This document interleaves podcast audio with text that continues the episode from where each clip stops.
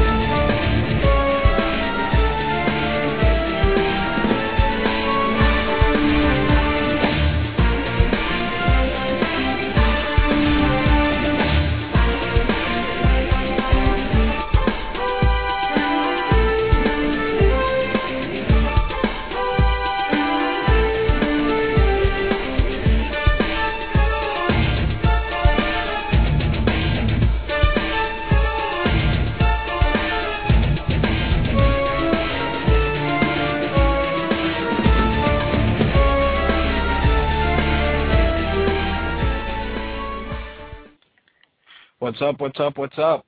My Take Radio episode 19. I'm your host, Rich, and today is Thursday, November 12th, 2009. The intro music you just heard was Castlemania, and the artist is Am I Evil. If you're interested in downloading that track and any other video game remixes, head over to ocremix.org. Um, if you're going to call in tonight, 347-324-3541 is the magic number. Um, little housekeeping first. Uh, props to everybody who's been hitting up mytakeradio.com. Uh, it actually broke 100 views yesterday. Uh, the page has been viewed over 2,500 times since I built it. Um, for some reason yesterday, you guys must have wanted to check out a lot of shit because it went up to 120. Uh, today's uh, view count as of about an hour ago was about 75 or so. Um, art contest will start effectively uh, for the 20th show next week. All rules will be posted on mytakeradio.com along with the prize breakdown. It's going to be a two-tiered contest. There will be a logo and a banner. Um, the measurements for the banner will be posted, and as well as what I'm looking for in the logo. Um, the prizes are still being debated. I will do a first and second place prize. Um, what those prizes will be, I should have up and put together by next week. And the the contest should run probably one month. I'd like to get uh, the winners their prizes out prior to the holidays or at least by the holidays. Um, Brooks McBeth is my guest this evening. He will be calling in probably between 11:15 and 11:30. Uh, he's a stand-up comedian, voice actor, and regular actor. He um, did some voice work for Brutal Legend, which I will be discussing, as well as some of his upcoming projects. Also, got to talk about Fedor versus Rogers, so definitely stick around for that. Um, you know, I plugged that last week, and in the whole card was very solid. Strikeforce did a great job. We also got the opportunity to see a little bit of the EA Sports MMA game, so I'll be talking about that. Uh, tonight's Ultimate Fighter, uh, Justin Wren versus Big Country, happened this evening. Definitely want to cover that. Mir wants to end Brock Lesnar's career. Check that out because Frank Mir always opinionated. Um, definitely wants to put a hurting on Brock Lesnar, and he actually made some really interesting comments. Um, of course, the Xbox Live update, which comes out next week, covering that.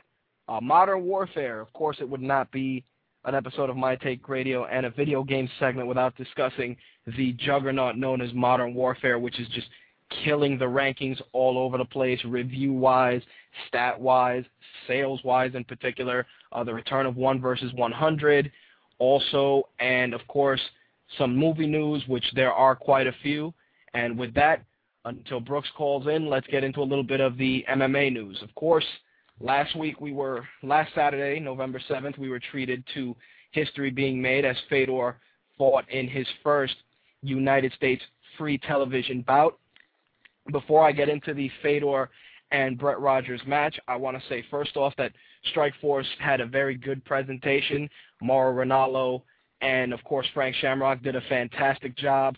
But, of course, it was marred by that piece of shit, Gus Johnson. Gus Johnson is a douche. All Gus jo- let me tell you this guy's commentary.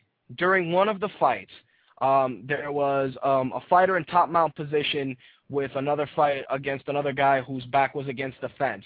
I believe it was during the Silva and Werdum match. Nonetheless, he was trying, uh, Werdum, I believe, was trying to pull Silva's legs away from the cage, and Gus Johnson asked, Frank, I see that he's uh, trying to pull his legs there. What what would you call that? It's like, how are you going to ask what the fuck that is when you are calling the fucking the, the fight? Are you kidding me? It's like, don't don't you fucking read in the off season? Don't you don't you take the opportunity to learn what the fuck you're doing? Oh no. Oh, what's that? His commentary is just awful, and every time I think of him, I think of fucking Guy Smiley from Sesame Street. Like, hi, this is Gus Johnson. We're gonna have Fedor fighting Brett Rogers tonight. Mauro, what do you think is gonna happen? It's just like he's so hokey and so over the top that it just disgusts me to no end. And the thing that gets me is the fact that when he was calling the Elite XC matches, you realize that he was just a totally uneducated douchebag that had no idea about the sport of MMA that was just put in there at the request of CBS. And you know what? No harm on CBS's part on trying to get a guy in there. But you know what? Give the fucking guy some homework. Be like, here, dude, watch some tape learn all these moves, know what a Kimura is, know what an armbar is, know what a head scissors or a or or a triangle choke is. Learn all that shit so that when you call these matches, you don't sound like a total douche. Every time I see him on the fucking screen, I'd like for him to sell me some car insurance. It's it's awful. You know, the fact is that he's he's a he's a tool. He's just like hi. He's just I, I really am waiting for him to just knock on my door trying to sell me something because that's the vibe I get from him. But with that out of the way, I definitely got to say that Strikeforce as a whole presented a very solid card. Um, the heavyweight bout between Silva and Werdum, just great back and forth action.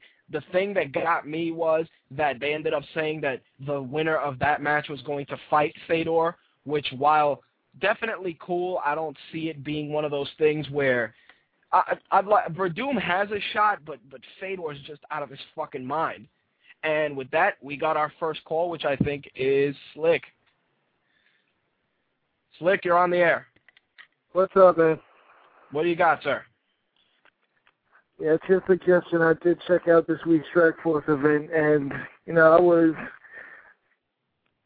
pleasantly surprised with Rogers, and you know I was actually hoping for Rogers to pull an upset just because I'm not taking anything away from Fedor. He's a great fighter, but I'm just tired of people sucking him, basically. Well, you know what, and I, and I can understand that. And here's the and here's the issue. There's Fedor has a large number of detractors. He has a lot of guys that say Fedor fought tomato cans.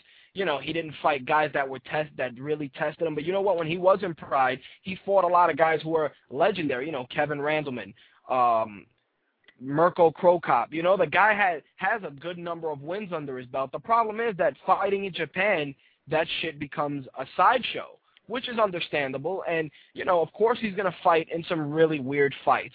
But when you're uh, a heavyweight fighter of that caliber, and your only loss, for all intents and purposes, came from a cut, or you know, and not from a knockout or a submission, you know there's a mystique around you. It's like it's like i was saying you know and uh, it's a it's a cliched phrase but to be the man you got to beat the man you know and for all intents and purposes yeah brock lesnar's your heavyweight champion and there's heavyweight champions in various smaller organizations but fedor's that guy. He's the guy that you know until it's like randy couture said it best he's the guy that i need to beat to solidify that i'm a number one. It's really that simple. It's like Fedor is, for all intents and purposes, the premier heavyweight and the and the uh, and the only guy that hasn't fought in a UFC cage. Oh, don't get me wrong. Like I said, I'm not taking anything away from Fedor. I personally, just looking at him, Fedor will beat the shit out of Brock Lesnar in no time flat. It's just that, like I said, like I said, I don't care how good somebody is. Just the level of blowjobbery that goes on around Fedor is disgusting to me. It's oh, like yeah. But they're selling they're selling the card based on Fedor, so you know there's going to be a stroke job. See, once you get past that, you kind of like, okay, you know, there's other great fighters on this card, but Fedor is it. You know, it's like that's what they built it around. It's like when Elite XC was around, they built it around Kimbo, which was a foolish decision because it blew up in their face. But yep. you know, they they they what the problem that Strikeforce has is they haven't learned to build it around all their fighters. When Gina Carano headlined the last card, it was all got about the beat. face of women's MMA. You know, and she got her ass beat. And you know what? Fedor, same thing because Brett Rogers came out and introduced himself with a firm punch to the face. That's They right. didn't touch gloves. They they didn't touch gloves. Glove touched face. You know, and and he was he was pounding him out on the ground. But the only thing is that Fedor, since that fucking guy is just a, a wrecking ball, he's emotionless. Like people were like, oh yeah, Brett Rogers was hurting him. But you know what? Fedor was defending, and that's all that matters. If you're intelligently defending, yeah, you're getting punched in the face, but you know what? The shots aren't beating you to the point where you're unconscious, and that is the gray area. Like, don't get me wrong, Rogers had a shot because he's the first guy that that lasted until the second round. But Not what just that, the hits that he did put on Fedor would have took a lot of guys out. Exactly, but you know that that's just a testament to, to, to Fedor as a whole. But the fact is, you got to take into account that what you know the, the the line the pivotal line was said by me last week. Fedor capitalizes on people's mistakes. If you fuck did. around, you're getting put to sleep. And Brett Rogers should have just kept the pressure on because he could have bullied him, you know, because he was a bigger guy, he had a longer reach, so he could have just bullied him and, and you know forced forced that um that, that that you know that dominance on him to to to get the fight. You know, he could have even gone a decision probably just on aggressiveness, but Yeah, he the way up, the man, fight and he went- started backing away. the way the fight went, if if it went, if it continued in that fashion, if it had gone to decision, I think Rogers would have won it. But he made that one slip up, and Fedor was just waiting for it. He just laid him out, and props to Fedor for for catching that because it was a split second. That's all he needed. He put one in his face, and it was it was over. dude, the guy dislocated a fa- a finger, knocking him out. You know what that is? You know when you you know when you injure your hand busting somebody's face, the the amount of power behind that it must have been ridiculous. And then you know Brett Rogers fucking crying and shit. I'm like, dude, what are you doing? What are you doing? You lost. It's okay. It happens. And you know what? I wanna see a rematch, more than exactly. But you know what it is? The problem is that Brett Rogers is going to go and and tighten up his game to try and get a rematch. The problem is, and this is this is testament to good fighters, you got to make sure that your game plan is concrete. Because otherwise, once again, you fuck around, you're going to get choked out or knocked out. Because that's what Fedor does. The guy, you know, he's a he's a strategist. I watch him, and you know, he was he was trying to goad Rogers in, and you can see it. And then Ro- when he when when he hit Rogers, you notice Rogers started backing up because he's like, oh shit, this dude got some power.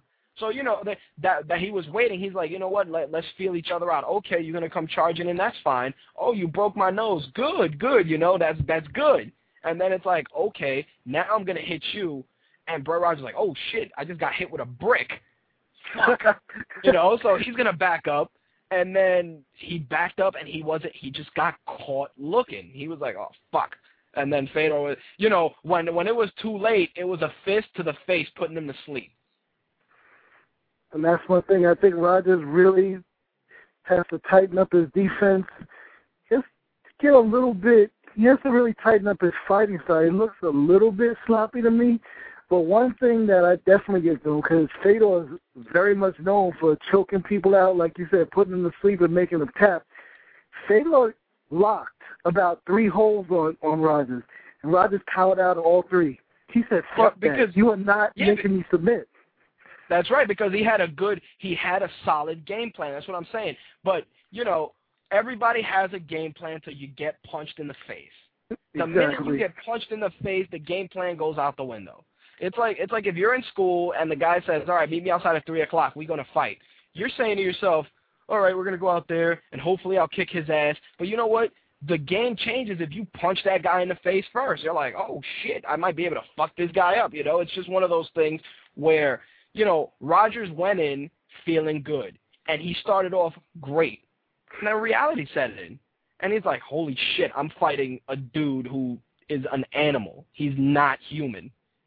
And that's what happened. He just got caught out there. I got no I got no um disrespect for Rogers. He went in there, he did what he had to do. And you know, Silva and and Werdum, Werdum has, you know, he's got good uh, Brazilian jiu-jitsu. He showed great stand-up. He might be able to go in there and do some damage, but unfortunately, at least to me, I see Fedor whooping his ass too. Because it's like you have to have something that's just dominant. You know? But with that said, I think I got uh, the guest on the phone. We'll, we'll finish this up right after I'm done with him. Not a problem, man. Talk to you later. All right, brother. Peace. Peace. Brooks, what's going on, dude? Richard, how are you, sir? Uh, I gotta be honest with you. You say that when you're done with me, it's it has a little bit of sexual inc- incompletions right there, and I'm like, wow. Um, how you Well, doing, I- big dog? You talking about some UFC? What you doing? Yeah, we um usually I open it up with the uh with the uh, with a little bit of MMA talk, and we were talking about Fedor fighting this week, and I didn't uh, I didn't bring you in for it because I didn't know if that was something that you were you were you watch. Uh, I am I am a fan, but I am not an expert. I'm just happy to be here, man. How's your night going this evening? Oh, everything is great, man. Everything is good. Um, Good. Definitely, I'm definitely not an expert either. It's just one of those things I watch, you know, and it's a little little armchair quarterback. You know, it's one of those things where you know we sit around and kind of talk shop about it. You know. I love that. Uh, I have tried to fight, and what I have found is my best remedy is I bring a rape whistle with me, and and I blow it as hard as I can, and I scream, "Don't rape me!" And uh, that seems to work. Hey, there's not there's nothing wrong with that. Some of us some of us are built to get punched in the face. Some of us are born to blow a rape whistle. It happens. Yeah, or or get donkey punched in the face. What you know? You know what I'm saying? What's up, Big Pimpin? Yeah, it happens, man. It happens. But um, I actually wanted to talk to you about Brutal Legend. I know you did some some voice work for that, and I wanted to uh, find out, you know, what kind of voice work you did because I've played the game a little bit, and I was just, you know, I've you know I've watched you live, so I know your voice, and I'm trying to see how many people did he voice in the game. Uh, I Rich, I did four uh, of the characters, and uh, I I do Headbanger number one. Uh, I do one. I do one of the characters, which is which is great, by the way. So Headbanger number one, I'm actually down in the diamond mines, banging my head against the rocks to go and get diamonds for like my master. Nice. And uh, and, and Jack Black's character Eddie, uh, who is a roadie, comes down and rescues us and basically says, "Hey, you know, guys, you could have a better life, man. You know, stick with us, you know, and learn the ways of uh, heavy metal." And so we go on our adventure. And now, Rich, you have played the game, right? yes, sir, I have. Uh, it is like like no joke. I've probably done three or four video games. It is one of the most beautiful, like artistically well done. It's one or two of the guys from the Spawn uh, comic books that that did some of the artistic work with Tim, and uh, it's I mean it's really like it's gorgeous to watch, don't you think? Well, I think graphically the Oh, game shit. was just really Hello, well what was that? I said graphically the game was really well done. It was it was an interesting presentation, especially considering that the way that it was drawn, the the characters, the sprites looked really clean and really crisp, especially in high def. Like it's one of those games that the colors and the and the grunginess were shown really well on on high def television. You know, it's one of those things that was a godsend because a lot of times these games are done and you know they sell you on the gameplay, but when you're playing it on a good TV, it looks like utter shit. You know? Abs- absolutely, man.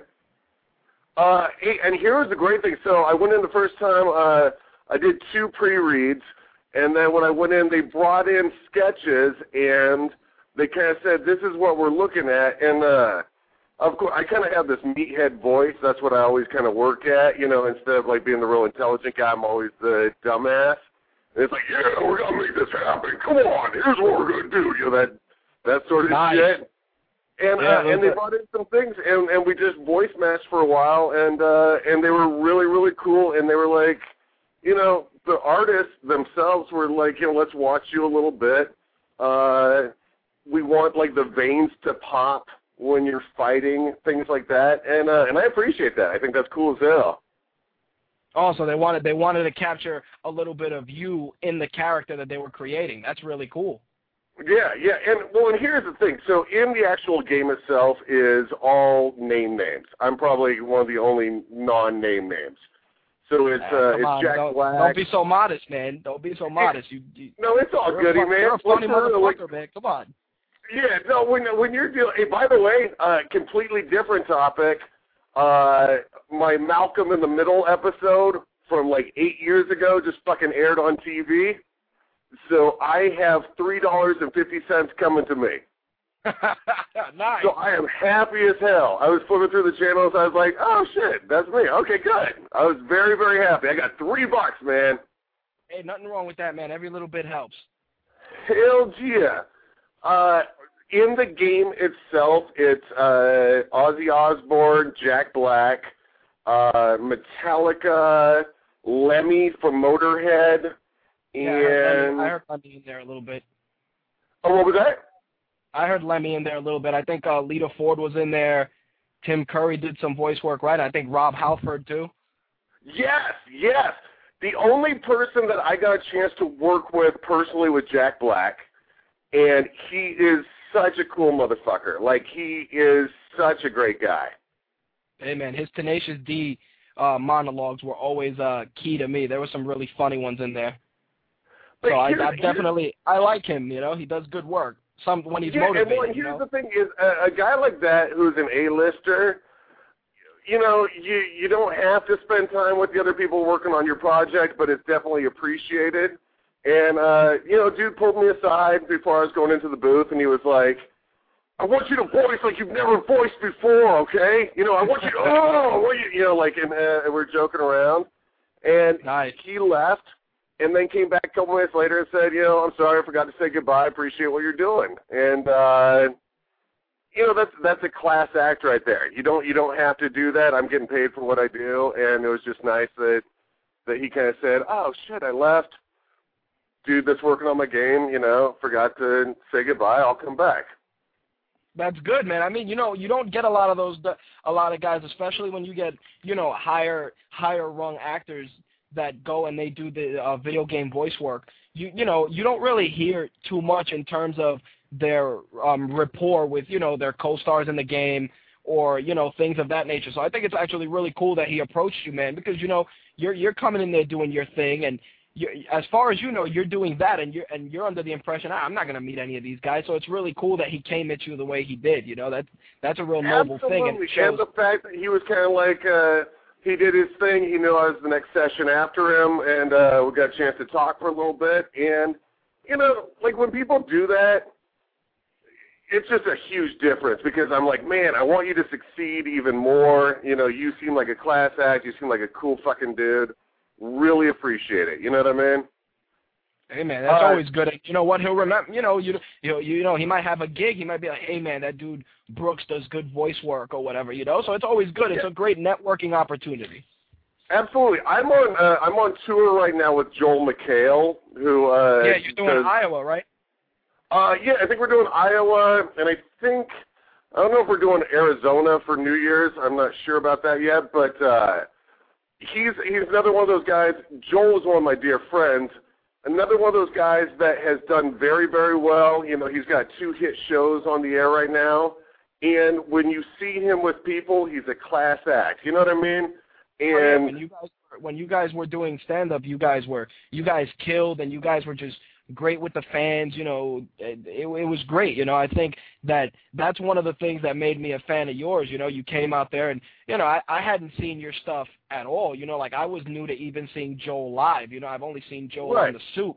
So you know, I expected a lot of Soup humor, man. But when you came out and you know you were cracking jokes on the kid and all this stuff. It was it was cool because you know you brought an an everyday Joe brand of humor to, to to the presentation. You know a lot of these guys they come in they're real stuffy. They work the same material. Your material was fucking gold, man. Especially you know the Sham Wow stuff. And when I found out you were doing, you know yeah when I was finding out you were doing game work, I had to I had to have you on for that. You know especially. Sure, I'm thrilled. To, I'm thrilled to be on here. Honestly, now, hey, the theater that uh, that you saw me at was uh, Theater in the Round. Is that right?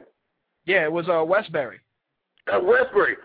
I gotta be honest with you, that is one of the best theaters I have ever played, and we've been doing we've been doing a full tour, so we've probably done I don't know 18 cities or something like that. There is something about that theater. Anybody, I know that you're national on your show, but anybody near the Westbury, that is the best place because theater in the round, man, you feel like it's so intimate and it's such a better show. Did you, do you agree with me? Because it's like it's unbelievable. I could look, I could look up, you know, I don't know, 80 rows to 100 rows back, and feel like I'm just having a one-on-one conversation with anyone. Oh, let me tell you. I mean, when we were there, we, we were uh, second row, so we so we were up close, man, and it was great. I mean, I've seen, you know, I've seen stand up there. I've seen, you know, I've seen wrestling there. You know, at, at, you know, it's a good intimate venue for that stuff, man. And I think, you know, it was it, it was actually really cool. You know, it was a really good uh, presentation. I definitely want your your schedule so I can put it up on the site as well. Well, thanks. I appreciate that. Here's here's the weird thing. It's like I normally like headline smaller clubs. Of course, Joel. Uh, when I'm with Joel, we do like it's uh, it's got to be close to three thousand people, right around there. Uh, and you always feel like, man, people paid a shitload of money to come to this show. They need to have their own individual experience. They need to have like an experience that they really go, damn, do you remember when we saw Brooks and Joel? You know, even if they don't even remember me. You know what I mean? It has to be a one night in a lifetime. And when you're in some of these bigger places, you don't want to just phone it in. You know what I mean? You No, don't want to no. just be, yeah, you don't want to be like, oh man. And I know I get into some trouble, especially with the promoters, because I'll be like, fuck it, I'll run a little long and let's talk to some people in the crowd and and they're like, don't do that. Just you know, just do the safe shit and get off. And you know, Joel will do his stuff. And that's what I loved about the Westbury man. That was the first theater that you could look up and see someone 600 people back and just be like, dude in the green, what's up, man? You know, and just like, and everybody knows exactly who you're talking to. So it was great, man. I mean, you know that that um that show turned the corner. It introduced me to to your comedy, and like I said, you know, the more I found out about you, and especially re- relating to you know a lot of the game stuff that I cover on the show, I'm like, oh man, I definitely got to link up with him. I, you know, the first after I saw you, I emailed you on Facebook like, hey man, you that was that was awesome. You know, you made a fan out of me because, like I said, the hum- the humor was good, man. It was it was straight. There was no bullshit. It wasn't canned. You weren't looking for canned laughs. You know, you weren't trying to sell nobody. You just went out there and, and you killed it, which I enjoyed. You know, and that's why when I found out you were in, in Brutal Legend, I was like, all right, where is he? Where is he? Where is he? So you were saying that you had voiced you had voiced four characters. Who were the uh, the other three? So the other three, when your character gets into trouble, uh, they gave me the names of them, but uh, when your character gets into trouble, you get to summon this deity, and it's this dude that shows up with all these speakers on his back. Oh And yeah, yeah, yeah. Okay, I don't know. I don't know what his name is. Like something like Saul or Solomon or something like that. Solomon or whatever. Uh, you summon him, and basically, while you're trying to recuperate, uh, I build a wall of speakers between you and your enemy, and and give you a chance to rest. I, that was my impression. nice. Am I right? Yeah, he was. He pops up in there and he gives you the assist so that you and you use the uh, the speakers to blow open doors and stuff and to knock out like a large uh, amount of enemies. Yeah, okay, so I'm that guy. I'm headbanger number one. Uh, I am one of the ZZ Top looking dudes. Okay. and and I am one of uh, the glam rocker guys. nice. But my main, now what other my main thing, what other what's that? whoops, go ahead. Go ahead, man. Say it one more time. saying? No, no, no. I was Oh, saying uh, no, so I'm one of the ZZ Top looking dudes, and I'm also I think it's one of the glam rocker guys. I thought that might have been one. That might have been you. Yeah. Oh yeah. And uh, what's a, what's hysterical is the the best thing about doing a damn voice for video games is you have five adults in a studio and everybody is debating what it sounds like when you burn up from like lava.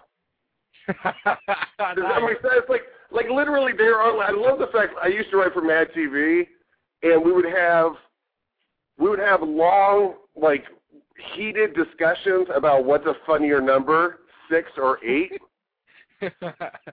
you know, and, and I'm like, I'm like, this is this is the best. That's the my favorite moment of all this shit is when you're sitting there, and they go, they go, okay, so now you're gonna get killed by lava, and I do it a couple of times, and they're like, I don't know, uh, let's make it a little more real, and I'm like, I don't, I don't know what lava killed sounds like, you know what I mean? Like, if someone's getting crushed, like if you're getting crushed by like a boulder and you go, huh, it's just like a quick. Does that make sense? Like a quick, oh, it just yeah, happened. it's a, it's a it's a quick hug and it's over. It's a wrap. Yeah, and it's different. Like if you get stabbed and they want you to do like a five second, oh, oh, you Yeah, know, things like that. But but literally, I was laughing because they're going, no, that's not the lava sound, and I'm like, well, I don't know what the fucking lava sound is. Yeah, how Uh, fuck are you supposed to figure that shit out? That doesn't make Yeah, I have sense. never been burned by lava. Um, and so we just tried a bunch of things, and it was uh, great. Those that the nice thing about this was these people were very, very passionate about the game that they were making, and they really. The guy Tim that made it from Double Fine Productions, he is a gamer and was like, I will sacrifice certain things to make it more beautiful for the player. you know, shit like that where you go, All right. I'm like I'm like, man, I'm on I'm on your journey. I don't care, dude. That's great. What other games did you have you done? Now I got to start looking for you in fucking games now. What other games did you do? Uh I did a few army games. Uh that's, I'm always meathead dude that goes, You're right, Sarge, we gotta make this happen. You know, it's shit like that. It is. Nice. uh I used to be the voice of Walmart, and I got a huge backlash on that shit. And uh by the way, if anybody's, oh, hey, Rich, I got something to tell you. You uh, you care if I uh, rant for a second? Yeah, go ahead, man. Okay, have, do you have the Burger King Tiny Hands commercial out where you're at? Oh yeah, there's two versions of it. There's the one where the guy is holding the burger to feed him, which I thought was really homoerotic but funny. And then there's Okay. the one where they pull up, the, the one where they pull up and they're afraid to go in, and he's like, "I have these tiny hands." Yeah, so check this shit out. So I did a couple of the next uh, next spots for the Burger King Tiny Hands guy, right? And I get a call yesterday. I'm gonna get myself in trouble, but who gives a shit, right? Uh, right. I get a call yesterday. They canceled the spot because people born with deformities of tiny hands have complained. Oh, holy shit! Are you kidding me? No, and so they called me yesterday morning, and I was like, I was like, you gotta be shitting me. It's not like it's not like you're born with a wing. It's the dude just has kind of small hands. Yeah, that's And uh, and they go, sorry, we uh we canceled it, which uh that's money out of the pocket, you know what I'm saying? But that's all right. Oh, yeah. Fuck it. Well, well, you know what it is. I I I've, I rant on this quite often, and I just say it's it's the pussification of America because everybody's fucking sensitive about something. It and it's like it's a little dude with little fucking hands. Who gives a shit? Really? Is it really that serious? It's a fucking hand. Who cares? By by the way, uh the next show where where are Joel and I gonna be at the next show? Is it Iowa or Illinois? Uh, you said it was going to be at Iowa. Iowa. They have triple checked with me, and I had to sign a clause saying that I'm not going to be vulgar. Oh well, yeah, you're you're kind of in the Bible Belt, so I can see that. Yeah, but you know, hey, you know me, man. It's like you know, like. So they don't want any talk about marijuana, no talk about sex, no talk about uh, masturbating, anything. Holy crap, dude. Yeah, and that's all I do is smoke weed, have sex, and masturbate. So Jesus. Oh yeah, they're they're they're, they're fucking gutting your act, man. I mean, you know, it's one of those things where, and I understand where where you're coming from that you got to kind of go around and, and and hone your craft in all these different t- towns. But when you walk in there, it's like they have to know that you're getting what you're getting. It, they, Exactly. They shouldn't they shouldn't castrate your act. You know, It- it's one of those things where, look, you have the option of not listening. You know, but that's what happens. Everybody's way too fucking sensitive for their own good. I agree with you a thousand percent, man. And uh so they hired Joel, and then they saw who was coming with him, and they saw some shit uh that I had online. Um Brooks McBeth Bill on O'Reilly YouTube. You guys can watch it for yourself. O'Reilly, whatever.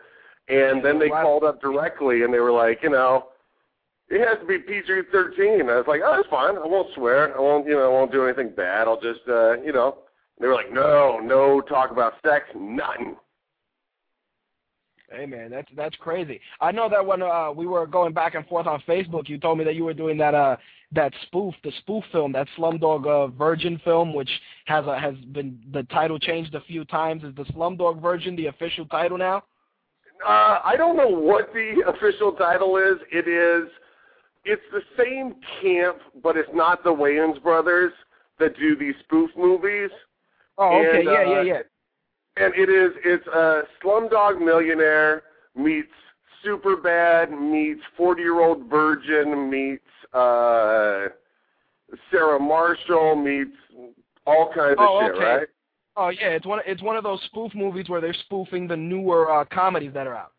Yeah, absolutely. So, uh, I gotta be honest with you, man. This is my first, uh, like, major feature release, and I'm thrilled with it. I have the tiniest part ever, and No I could give a shit.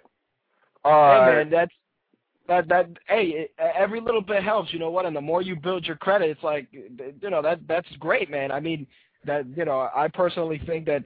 It, you know, every little nugget will, it'll help build to something bigger. So I think that you know, even though it's a bit part, man, it's a bit part that you're going to be seen in across the fucking country. So don't yeah, and downplay I'm that. thrilled shit. with it. And, and, and honestly, so I am. Uh, I'm 36. Uh, you saw me in person, and if anybody's uh, wants to see me just like on, on online or whatever, it's Brooks McBeth. Uh, you know me, dude. I'm goofy guy next door, and that's exactly what I play, and I don't give a shit, right? Except for the progressive commercials. Well, yeah, exactly. dude. I mean, like that's everything that I book. They go, oh man, this guy hasn't won yet, but we're rooting for him. You know, it's it's shit like that that I go, of course. So for this for this part, I'm a news anchor, and they wanted for this movie, they wanted uh, a guy that was mid 40s, chiseled LA newscaster, and my agent got me in and just said, you know, take a look at him, and uh, all right, so I'm just gonna ramble, okay? That's all right, dude. All right, so the part is after 40 years, uh, the slumdog virgin finally gets to be with a woman, and when he when he releases, he ends up shooting her across the room with fluid, Nice. and ends up breaking down the wall of of his apartment, and it just it's a fire hose. It just keeps flooding out. Okay. Oh, okay, yeah, I, I've seen, I've seen that. They've used they've used that gag in something else, but Yeah. like anything else, anytime a sight gag is done appropriately, it doesn't matter if it's fucking recycled. Absolutely, I don't give a shit. I was like, all right. And so, after 40 years, you're going to have a little pent up juice. So, uh, so then you cut to an old man. He is uh, just polishing his convertible, and he's thrilled with himself. And then it gets flooded. Uh, and then you cut to Kim Jong Il trying to set off a nuclear warhead, and it gets flooded. And then you cut to me, and I'm uh, reporting about like 200 acres of wildfire and I get flooded, and it just and by the way, it was a one take deal. They go, here's the deal. They go, here's the deal, man. We got six buckets of this goo, and we're gonna ruin this set. And I have a nice suit on and shit like that. And they're like, we got one take of this. Oh, dude, you know what that feels like? That Did they give you some is clothes? stressful. What was that? Did they give you some clothes? Like, did you get dirty? Did they give you some clothes at least? Oh yeah, oh yeah, they- it's all their wardrobe. It's all yeah, everything. But they were like, they were like, here's the deal. Once we dump all this stuff, we can't shoot here for another five hours. Oh, so, shit. so let's make sure we nail this. So when I went in for the audition, uh, I walk in and I meet with the people, and they go, "You're a little younger than what we were looking for." And I just sat down with the casting director. And I go, "Hey, um," they go, "Do you have any questions?" Yeah, um. I have never been intimate with a woman, so I would guess that the joke of the scene is the amount of semen coming from this gentleman. And both of the casting directors just looked at me, just horrified, and then their assistant started laughing, and then they all started laughing, and then we all just loosened up. I did a couple of times. They were like, "You're our guy."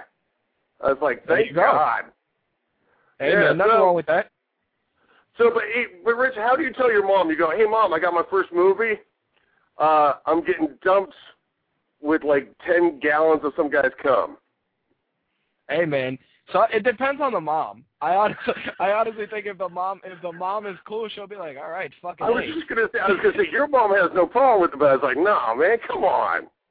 Uh, let me tell you something. My my my mom, you know, she's deceased. She went with me to get my first tattoo at 14. So Oh, that, me saying that that is dope as hell. That is cool as hell, man. What? Hey, what is the tat? oh, it's a it's a lion on my arm. Okay, nice, nice. Yeah, so you know, it's one of those things where I said to myself, you know, if you walk in there and you say, "Hey, I'm gonna get, uh, you know, a, a bucket of, uh, of of of jizz thrown on me," it's just a matter of of she's gonna ask, is it coming out of a guy? Are you gay? Or Exactly. That was the first thing that like, my mom was like, like this isn't like an adult film, is it? I was like, no, I do that shit in my home. What? you always gotta throw a little sight gag in there. Your mom will, you know, and they always second guess you. Like they give you that real uneasy laugh. They get, they, I'm, I'm proud of you. That's, Exactly uh, that. The little shaky I don't think laugh. I don't think I'll mention to Aunt Doris what you're doing, but I think that's great. Hey man, well I'm really excited that you know you're you're you're you're hitting mainstream man. You're hitting your stride. I'm surprised you didn't that you didn't try and, ca- and catch a gig with Joel on Community, man. You would have been great for Uh, that shit. We are. Uh, he's going to find me something, so you'll see me on there uh, by the end of the season. We're just kind of trying to figure out what the right the right part is, and uh, I will be on there hopefully by the end of this season. Uh, it just is getting very good ratings. It just got picked up for their back nine, so he's really really happy. Yeah, I mean, you, know, it, it, it, you would be a, a great fit because it's good that it, there's such an eclectic cast on that show. And you know, you you come in, you can, you know, as long as they don't fucking make you play, you know, stoner dude. you know what I mean? As long as they give you give you something with a little bit more meat to it, at least I'll feel I'll feel happy, you know, because I don't want. I to would love that. Are you shit? Like honestly, and that was the thing is we had a couple of things pop up, and we said, you know, let's go ahead and wait for something that might be a little bit more, uh, you know, something with a little more longevity. So, Nice. That that's Rich, that's I just, you I just think you're a big pimp ass. That's all I'm saying. Oh, thanks, man. I mean, you know, we it, it's funny because I, you know, I have a there's a chat in progress. I do know everybody everybody's in, enjoying uh your, your call, man. So it's really cool. I'm actually very very glad you took the chance to call in. You know. Absolutely, uh, and I just hope people appreciate. Uh, I am so thankful for anything that uh, that I'm able to do that's creative, and uh, yeah, I I swear to you, within the next year, I will be back at Westbury and I'll do a solo show. I'm just trying to figure out how to make it happen, but that was my favorite place to play. And after the show, uh, I hooked up with some locals and they got me drunk, and uh, I'm, you know, it was fun. They were like, "Oh Nice. shit, you're not from here? Oh, dude, you know, bam." Nice. So I um I'm sur- uh, you know I'm surprised that you know because there you know there's a lot of there's a lot of comics in the a lot of clubs in the city. I'm so you know when I noticed that I only saw you guys at Westbury, I didn't see hear back from you. That's why I was asking. You know when are you guys doing New York again? You know because even if you even if you're doing a gig in the city, man, I'd I'd go and see you. You know and I'd put on the site and shit and promote. Hey, I I really honestly appreciate that. I man, uh here's the deal. I prefer acting and writing and I write for different shows and things like that and I hate dude, I'm just telling you, man, I hate being on the road for too long because you go and there's only so much booze and so much shit that you can get into and I'm like I like my dogs, I like having a house, you know, shit like that that you just go.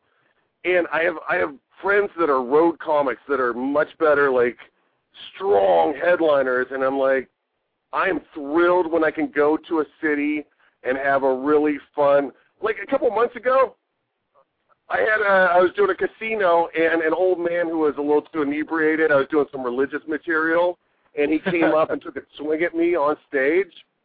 Holy shit! And to this day, like my buddies, I don't think it was my best show ever, but they they talk about it, you know, every couple of weeks. Like you remember, and my buddy is screaming at the old man, "Kick his ass, old man!"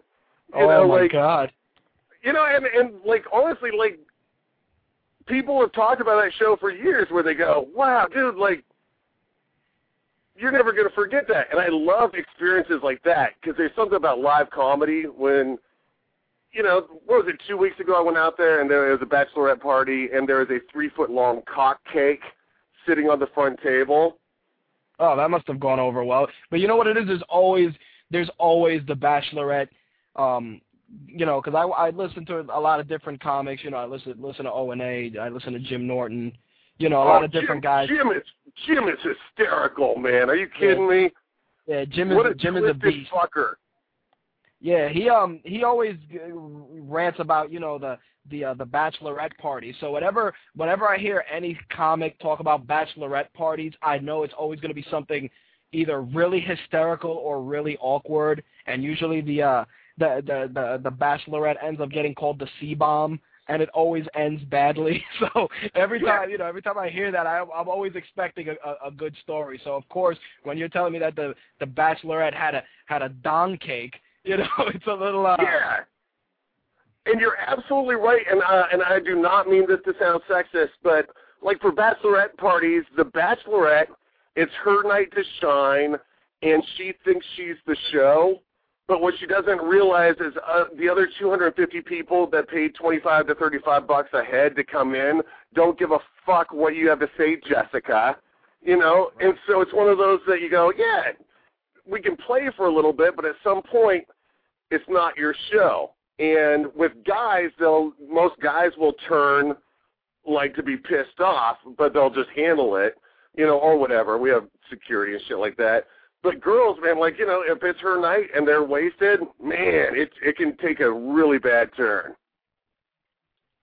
Yeah, I mean, you know, it's one of those things where it's a uh, it- it's a catch twenty two because you you can go out there and and do a set and you run that risk of really having somebody just spaz out on you. Uh, what what started the other night, and then I'll I'll wrap because I don't want you I don't want to be rambling on on your show. But uh, the other the other night, I go out there and I was just talking to this girl, and I was like, "How shitty are your friends? This is your bachelorette party. You should have a cock in your face right now." You know, what the fuck are you doing? You know, looking at me telling jokes. And I did this whole like interactive thing about they're going to go out for dessert later at night. You know, oh, it's so oh, crazy. Oh, yeah, it's a weeknight. You know, Yeah, and good crowd work, man. Your crowd work is gold.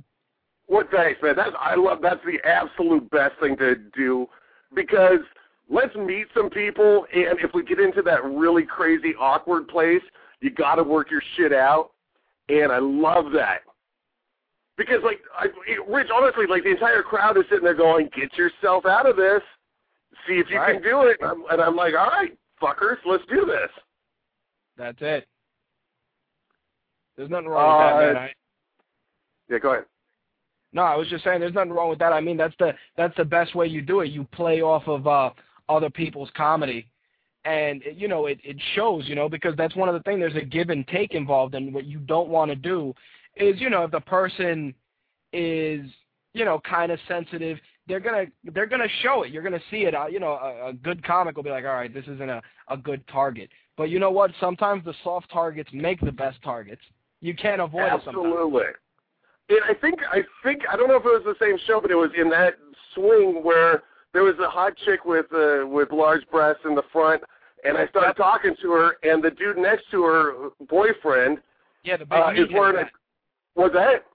the big meathead guy, Joel made Yeah, a big meathead, like, and he's wearing like a tap out shirt or a Hardy Ultimate Fighter out shit. And I'm like, I'm like, why, why would I pick this? This is the worst situation, but it's so much fun. Who gives a shit? Yeah, but you know what? If you go and you sit in the front row and you you you have anything on or around you that has that is material, you got to be ready for it. And you know what? You can't walk in there and get tight in the ass about a, a, a comic busting on you because you know what? You're there to see the comic, and if you're part of his act for five minutes, you just made his five minutes of stand-up a lot easier. Absolutely, and I hope I hope that anybody that comes to see me, it's never mean spirited. It's always kind of like, hey, let's uh, let's have a fun, weird adventure together. You know what I mean? Indeed, man. Indeed. That's that's fucking badass. Well, but before I uh, I let you go, just because I want to, I, I got an hour and uh, an hour and 39 minutes because this show is timed. They'll boot my ass off the air. Um, I wanted to just uh, get a couple of plugs out of you. I know you you told me you're doing uh, December 5th in Dubuque, Iowa with Joel. Um, what else you got? Anything anything sooner? Uh, I got a couple of commercials popping right now. Uh, you'll see me in Sears, but they it, it seems like Sears likes Brett Favre a lot better than me right now. So I don't know. And oh, I was gonna say I had a freaking Burger King, but apparently deformed small hands people like don't like my shit. So whatever. Uh, yeah. What else we got going on? I'm gonna I'm gonna be up in Seattle. Uh, Seattle, I think I am doing a couple of shows like the week of. I have family up in Seattle, so I'm going to go up there December 21st through 27th. So I think I will be doing one or two shows at the Seattle Comedy Underground. And besides that, man, uh, you know, I got I got a couple of TV things popping here and there, and just uh, you know, just plugging away and trying to make this shit happen. Nice, man. That's awesome. Um, last but not least, of course, um, you got uh, MySpace.com, Brooks the Comedian, and MySpace.com, Brooks McBeth, if people want to look you up. And you got the YouTube channel, uh, yeah, backslash uh, honestly, Brooks McBeth. Brooks, Brooks McBeth on Facebook is the best place to reach me. And I'm sorry, like straight up, I apologize about my MySpace. Uh, I know people hit me up on it, and I have been very lax about it. Uh, Facebook, I am much, much better. And I have a new website, brooksmcbeth.com. So Hey, honestly, hit me up, and I am uh, I am so available. And even if you're just a fan of Joel's, uh, I'll try and hook you up with some shit for Joel. And nah, uh, man, I, I, I like I like your comedy. You know what? I like Joel, and I actually I'll tell you, my my wife wa- put me on to Joel because she watches The Soup, and I took a liking to Joel because he always shot the shot the guys, and I thought that shit was hilarious. So when she um told me, hey, he's doing stand up, I was like, fuck it, let's go see it. And, you know, I was expecting the soup live. And then when you came out and lit it up, I was like, wow, this guy's fucking awesome. And, you know, oh, she, Rich, thanks, man. and um, you know, Joel came out, he did his thing, and you know, I was pleasantly surprised with Joel's material, you know, in the real world because you're used to seeing that shit on TV, and you know, I'm more than sure, you know, E gives him a lot of shit for the stuff he uses, but I like that, you know, he's anti-establishment. Same thing with you. You came in there, and you, you know, it's like you came into the wolf's den and you did what you had to do, and you know, I, I appreciated that. You know, that's how that's how you got you made a fan out of me. So you know, whatever you need or whatever you want to promote, you're you're you're welcome to stop through My Take Radio to promote it, man. Hey, And you you don't know how much I appreciate that. And just to let people know, anytime you come and see me, um, it is different than the soup. Uh, like I just I would feel awful if people are expecting the soup because uh, my shit is much more blue collar. How would you define it? Blue collar, slack, or whatever you want to say. Yeah, you got you got a little blue collar, but you also got a little bit more real world humor, and you're and you don't play with the, with the political correctness. I mean, to anybody who's listening right now, you know, Brooks McBeth is a, is a is a real dude. It's not any kind of canned humor. He, it's not recycled shit. He's real current, and definitely go to all his places. You know, all his different websites, particularly Facebook, of course, and check him out on YouTube. Hey, Richard, I will definitely continue to support the show. I just appreciate you having me on, buddy. Yeah, man. I mean, check out. Uh, send me your schedule. I'll post it on mytakeradio.com, man. And you know, whatever you need, if you're in New York, and you know, you you want to fucking hang out or whatever, shoot the shit. Drop me a line, man. You know, you're always, you're always welcome in my city, man. I would love that. We'll we'll definitely talk tomorrow, man. I appreciate it big time. All right, man. Thanks for calling in, bro. Oh, you bet, man. Have a great night. I'll talk to you soon. Thank you, everyone. All right, man. Peace. Peace. All right, that was uh Brooks McBeth. If you guys want to look him up online, you can go on YouTube, punch in Brooks McBeth. He has his own channel. Uh, look him up on Facebook. Uh, let him know you know you like you liked his stuff. Um, he's a really cool dude. He he communicates with his fans.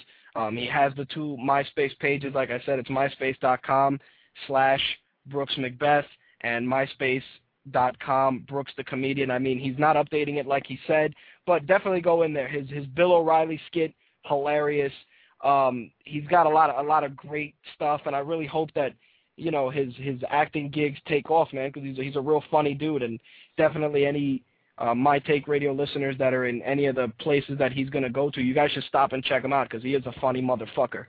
Anyway, with that said, let me hop back into these MMA news. Like I was saying, we were discussing prior to Brooks' call the uh, Strikeforce with Rogers and Fedor. I'm just gonna run through it a little bit. Um, and Werdum, like I said, was a number one contenders match, and last, uh, you know, lastly it was uh, Werdum winning via unanimous decision, 29-28. Um, he's going to be next in line to fight Fedor. Fedor unfortunately ended up sustaining a, uh, a dislocated uh, finger, I believe, in his left hand, as well as a broken nose. So he's going to have a cast on. He'll probably be out for six weeks. But him and Werdum are definitely going to be next. Um, the other fight was a light heavyweight bout with uh, Gegard Mousasi and Sokoudjou, which I expected Mousasi as much as people. He's another one that they kiss his ass like Fedor. Um, he comes in and you know he he comes in and he's much like Fedor, emotionless. He's just real stoic. He came in, and I'm assuming he probably thought that he was gonna run through Sokoudjou, but Sokoudjou definitely came out fucking swinging. He had crisp leg kicks. He had great stand up. The only thing that fucked up Sokoudjou was when the fight went to the ground. Uh, he didn't he didn't know what the fuck to do with himself. He was like a deer in the headlights. He's like, holy shit, you know, like, oh my God, I'm on the ground. What happens now? And Mousasi ended up pounding him out for the TKO in round two. I definitely think, though, that it was a great showing by Sokoudjou. Um, I definitely hope that he can tighten up his ground game because he, he can be a force, man. He, he's got great knockout power. His stand-up, like I said, really crisp against Mousasi, but the but the ground game was fucking heinous. He just got put to sleep. Uh, the vacant middleweight title bout was between Jason Mayhem Miller and Jake Shields. For those of you who watch MTV, you'll know Mayhem from Bully Beatdown. Um, him and Jake Shields had a great fight. Um, Mayhem came out to one of the uh, craziest entrances I had seen in a long time. He had fucking dancers and shit. He was dancing, and uh, she was, uh, you know, he the dancers and, and the entrance were just fantastic. Overall, the um, the fight I had never really seen Mayhem fight. I'm gonna be honest with you but fuck, did he make a fan out of me? You know, round one, real close. Um, at one point, he had Shields in a choke, and I, I really thought he was going to put Shields out, but Shields got saved by the bell. And it was funny because Mayhem had that choke in for at least 10 seconds, man, and it was it was close. And then, you know, rounds four and five, the championship rounds, you know, Shields comes back just fucking putting on a just a ground clinic. He was taking advantage of his strong wrestling background to, you know, just be a real dominant force. And, you know, he was doing his thing. At the end of the day, though, I think that, you know, he, he showed a lot of potential. Mayhem definitely got a fan out of me because, he, you know, it was funny when they were having a lot of ground exchanges. Mayhem was just like chilling, like fucking putting his arms up, smiling. Like the guy was really enjoying himself genuinely. And I think that if those guys had another rematch I, I don't know, man. I kind of see Mayhem pulling out the upset. I don't think Shields was prepared for Mayhem to come in there and, and you know, step his game up. Usually Shields runs through a lot of guys, but he Mayhem surprised me, man. I definitely want to see him fight again. And of course, the fight of the night was the uh, heavyweight title bout uh, between Fedor and Brett Rogers. Uh, round one, like I said, Rogers introduced himself to Fedor with a with a fucking punch to his face. And it was funny too because Brett Rogers had a six-inch reach advantage, so he came in there, you know, just just ready to to make some work happen. But the fact was, like I said, he kind of fucked around a little bit, dancing around in round two, and you know he he was working the Thai clinch. And when they separated, man, Fedor, huge right, just separated Brett Rogers from his fucking consciousness. It was ridiculous. But overall, it was one of those things where the fight was what I, I honestly expected Brett Rogers to get his fucking ass handed to him, but the fact that he had such a strong showing definitely showed me that he has the potential. I think if there was a rematch and he tightened his game up a little bit, he would do really well. The fact is that it would um it's one of those things that will work well for the future. I think Brett Rogers should take this loss not just as losing, you know, there's no shame in losing to a guy who's considered the best fucking motherfucker on the planet. But I think that in due time, Brett Rogers can be a force. I think he just needs to tighten his game up a little bit, and I, I give him a lot of respect. You're talking about a guy who worked in Costco, you know, a year ago, and now he's he's he's fighting. You know, a year or two years ago, he was working in Costco, putting up tires, I think, or Walmart, one of them. But his story, you know, blue collar guy, hustling, trying to do what he's got to do, and I, I respect what he did, man. And you know, no harm in fucking you know, suffering a, a, fatality at the hands of Fedor. Eh, no harm in that, and I definitely look forward to the next Strikeforce card, which should be December 19th, which will have the return of Cung Le. He's going to be fighting Scott Smith.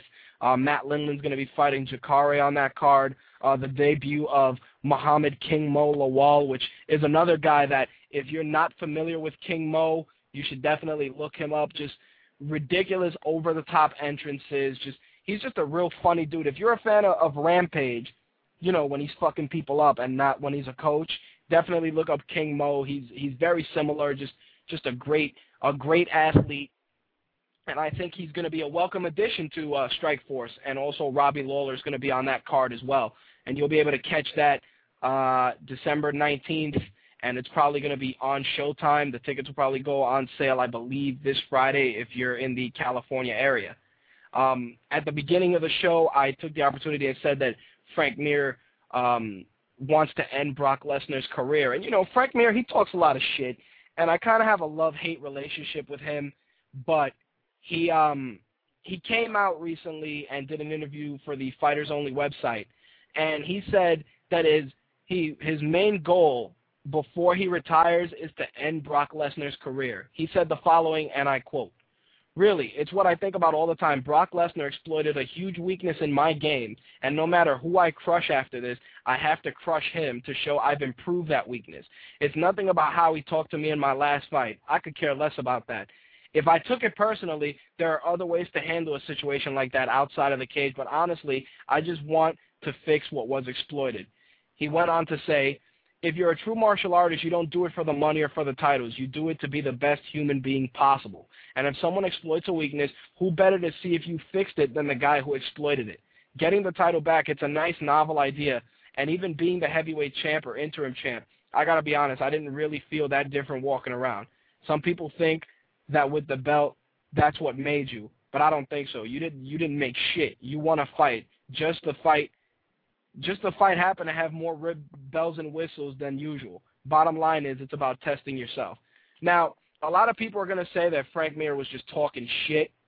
And you know what, Frank Mir, he, he's a great shit talker. You know, he's a fucking bee. he's a pretty boy.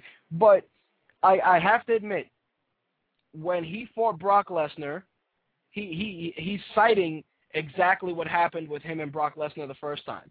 He exploited the weakness in, of Brock Lesnar in the UFC. You know, he caught him with a leg lock, and he submitted him. Brock Lesnar, of course, unfamiliar at the time, not knowing how to handle that, you know, did the correct thing, and he tapped. Then, uh, you know, Brock Lesnar went and did exactly what Frank Mir's talking about. You go, you find the guy who exploited your weakness, and you test yourself again. And not, regardless of what happened post-fight, Brock Lesnar took the weakness that was exploited and proceeded to just smash Frank Mir for, for the majority of their fight. And he showed that that weakness that was exploited didn't exist. Now, that's not to say that he's going to be uh, he's going to be caught up again because you know what? Shit like that can happen. But the fact is that I think that if they do fight again, the fight is going to again end differently. It may just end, you know, with a KO at the end of the day, there has to be a rubber match between those two guys. But unfortunately, they're not going to be the ones um, fighting next. Actually, um, Dana White announced that uh, Nogueira and Cain Velasquez are going to fight at UFC 108, and the winner of that fight will fight the winner of Lesnar versus Carwin. I think that if Lesnar retains against Carwin and fights Nogueira, I think Nogueira is going to beat Brock Lesnar. Nogueira has a tight ground game. Um, he has good stand-up. The guy's, you know, his only real decisive loss to me in the UFC was against Mir. So I definitely think that that's going to be a great showing for him. I mean, if Cain Velasquez gets in there, also a, a great fight. But I don't see Cain making that much of a dent against Brock Lesnar. That's just my personal opinion. I think Nogueira has the best shot, and UFC 108 is going to happen January 2nd um, from the MGM Grand in Vegas. Uh, Rashad Evans is going to be on that card. Joe Lauzon is going to be on that card, as is his brother Dan Lauzon.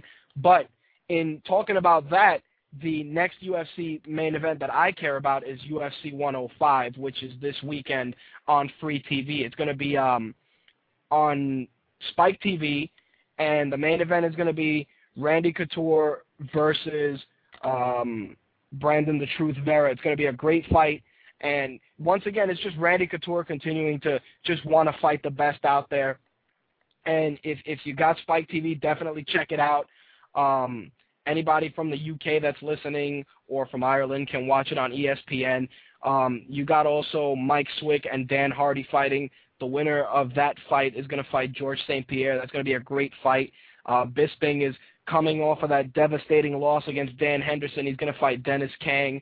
Uh, James Wilks, the winner of The Ultimate Fighter, he's going to fight Matt Brown. Ross Pearson, the other winner of The Ultimate Fighter, he's going to fight Aaron Riley. Just a great card, and it's on free TV, man. So if you got Spike TV, definitely check that out. And um, also, for UFC 106, Spike TV is going to continue showing the uh, preliminary fights, which I think is a great lead-in to UFC pay-per-views, showing the prelim fights on free TV. One of the things that I like is the fact that it, Spike is doing great promotion for the UFC because a lot of these preliminary fights, sometimes you really want to watch them. Like for UFC 106, I did want to see uh, Ben Saunders fight Marcus Davis, but you know if the if the fights go long on the pay per view, you may not see them. So I think that Spike is really smart right now in doing that. It's a great marketing ploy. It makes Spike look, you know, better in the ratings, and it's just another way to continue to give MMA to the masses for free. Before I close out the MMA segment, um, there's a rumor that Matt Hughes is going to be fighting Renzo Gracie at UFC 109, which is February 6th. Um, if I can confirm that over the next few weeks, I will report on it and give you guys all the details. With that said, let's go into the wrestling segment. Um, first off, I'm going to say that I refuse to watch any WWE programming this week just because it is the same recycled shit all the time. You know, I thought that, that the Ozzy show, you know, where Ozzy hosted Raw and Snoop Dogg hosted Raw, and even when Nancy O'Dell and Maria Menounos hosted Raw, were all great. You know, they were great, but, you know, Ricky Hatton hosted Raw this week from the UK, and it was just a fucking circus. I, I you know, I mean, ECW was from the UK, and Regal was fighting Christian for the belt. I thought Regal was finally going to win the ECW title. That shit didn't happen. Uh, SmackDown, usual bullshit. I mean, as much as I try to give them credit, I'm really not even going to acknowledge any of the shows from this week. I refuse to do it. The only thing I will be checking out is Raw on Monday because Roddy Piper is going to be hosting it. And uh, Roddy Piper, of course, is battling cancer currently. I don't know if he had put it back in remission, but definitely want to see the Hot Rod host Raw from MSG this Monday. And, you know, it's going to be one of those things where, you know, who knows? And, and it's an awful thing to say, but it, it might, it, you know, if his cancer is really that bad, it might be the last time you see Roddy Piper. So, you know what? I want to actually see him, you know, healthy and happy and continuing to contribute to the WWE product. Um, December 14th, they're supposed to be having Dennis Miller host Raw. I don't know how I feel about that. Supposedly, they're to bring back the Slammy Awards because it's to be a three-hour Raw December 14th, but eh, we'll see what happens. The only good thing to come out of all the bullshit that's been happening on WWE television is they started setting up the Survivor Series. Uh, they're to have three traditional Survivor Series matches, which are supposed to be uh, five on five. Uh, they got a team of John Morrison versus Team Miz. Uh, they got a Divas match. They got Team Kofi versus Team Randy Orton. And uh, Rey Mysterio versus Batista. Batista's finally a bad guy. And not for nothing, it couldn't have come at any time sooner because he's getting stale as shit. Uh, the Undertaker is going to fight Chris Jericho on the Big Show in a world title match, and uh, the WWE title is going to be uh, the same guys as always: John Cena, HBK, and Triple H. So uh, while I don't order many WWE pay-per-views, I'm I like how Survivor Series is shaping up. The only thing that annoys me is the fact that it's just fucking a lot of rehash shit. So, you know, what what do you expect? And to close out the wrestling news, Linda McMahon officially resi resigns from the WWE effective November 6th.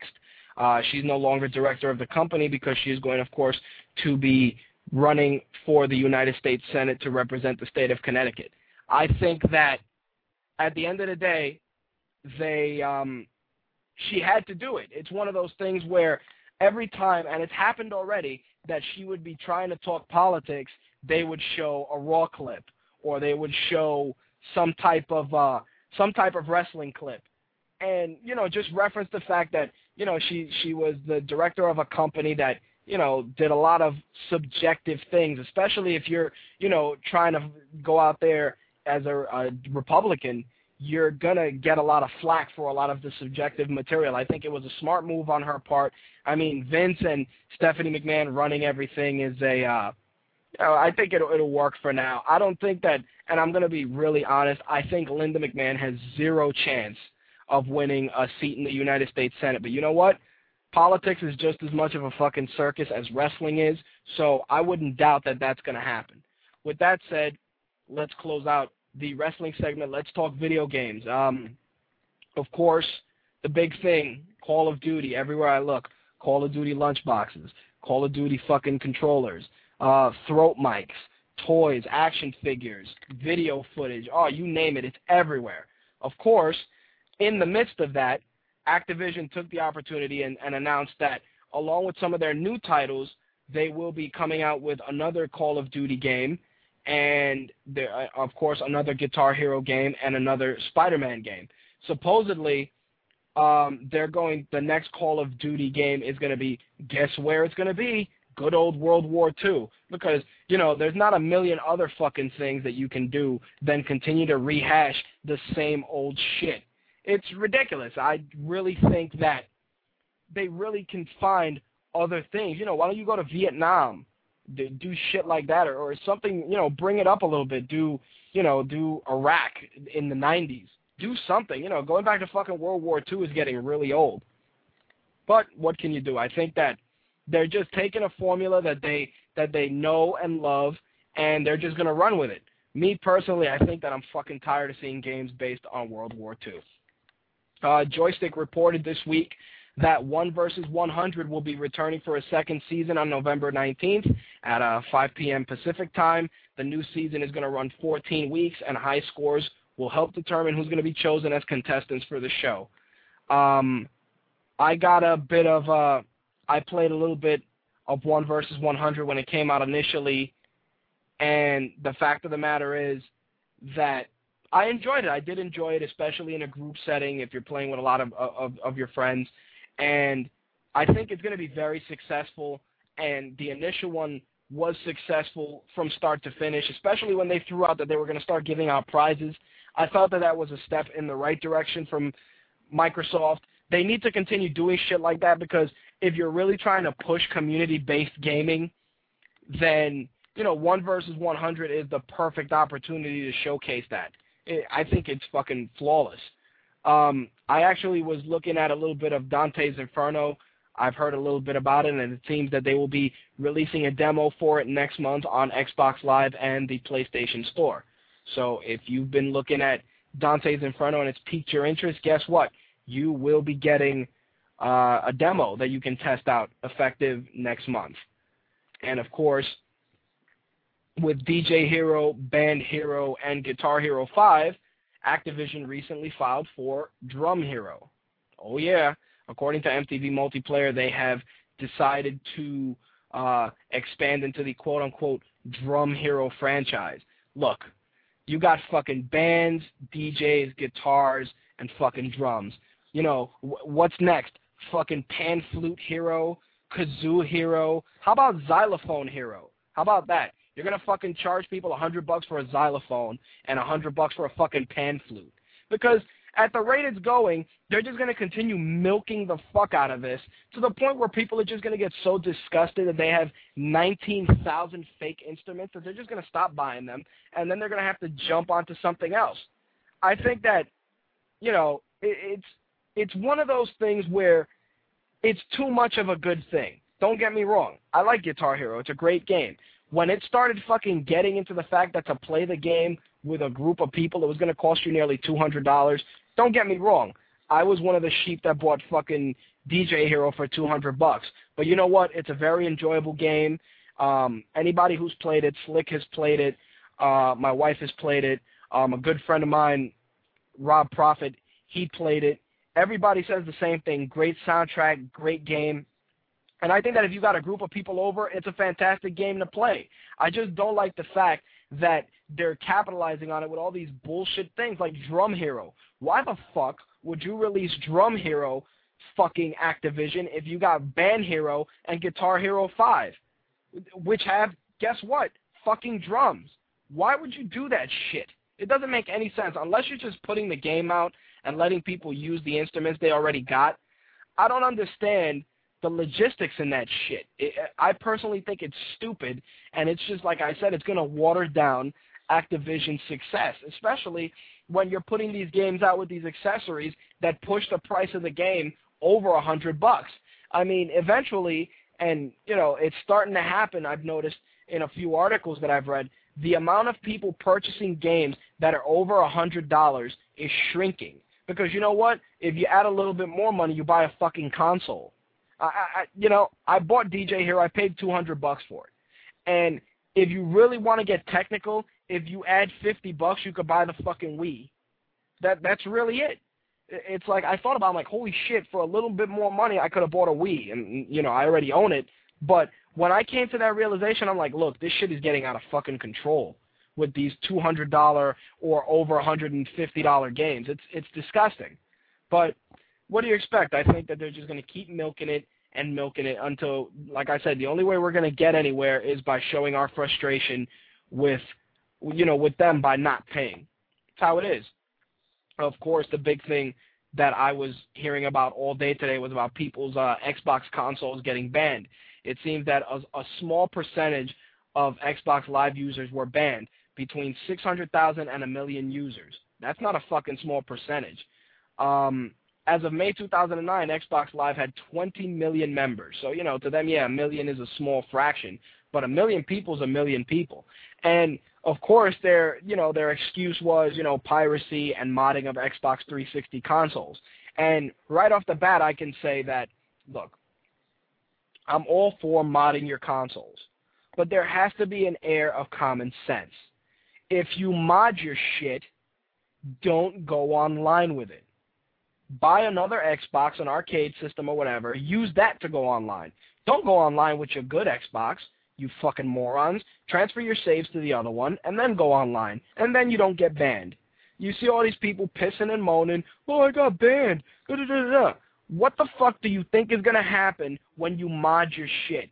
Microsoft isn't going to find out? It doesn't make any sense. You, you know, if look, I've modded systems. I have systems that are modded. It happens. I remember when I modded the original Xbox. When I modded it, the guy said, look, it's modded. Don't go online with it.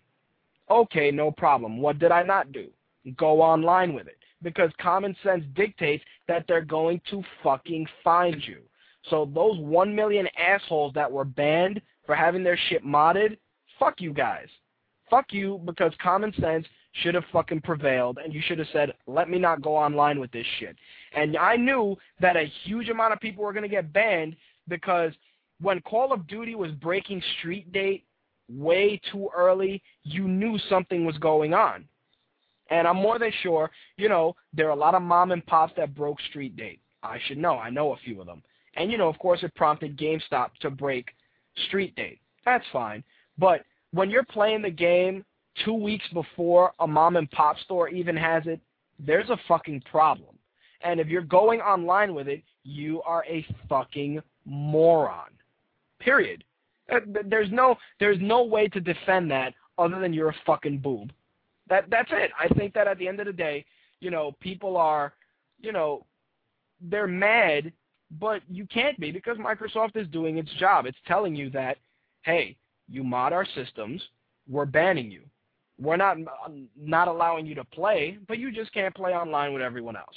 So, those 1 million guys or girls that got banned, I don't fucking feel sorry for you. And of course, more Call of Duty. Um, it seems that Modern Warfare has sold 4.7 million copies in its first day of sale in the United States and UK alone. That means that 3.5 million units were sold in the US and 1.2 were sold in the UK. That means that the the revenue allegedly is 310 million dollars. It's ridiculous. You know what?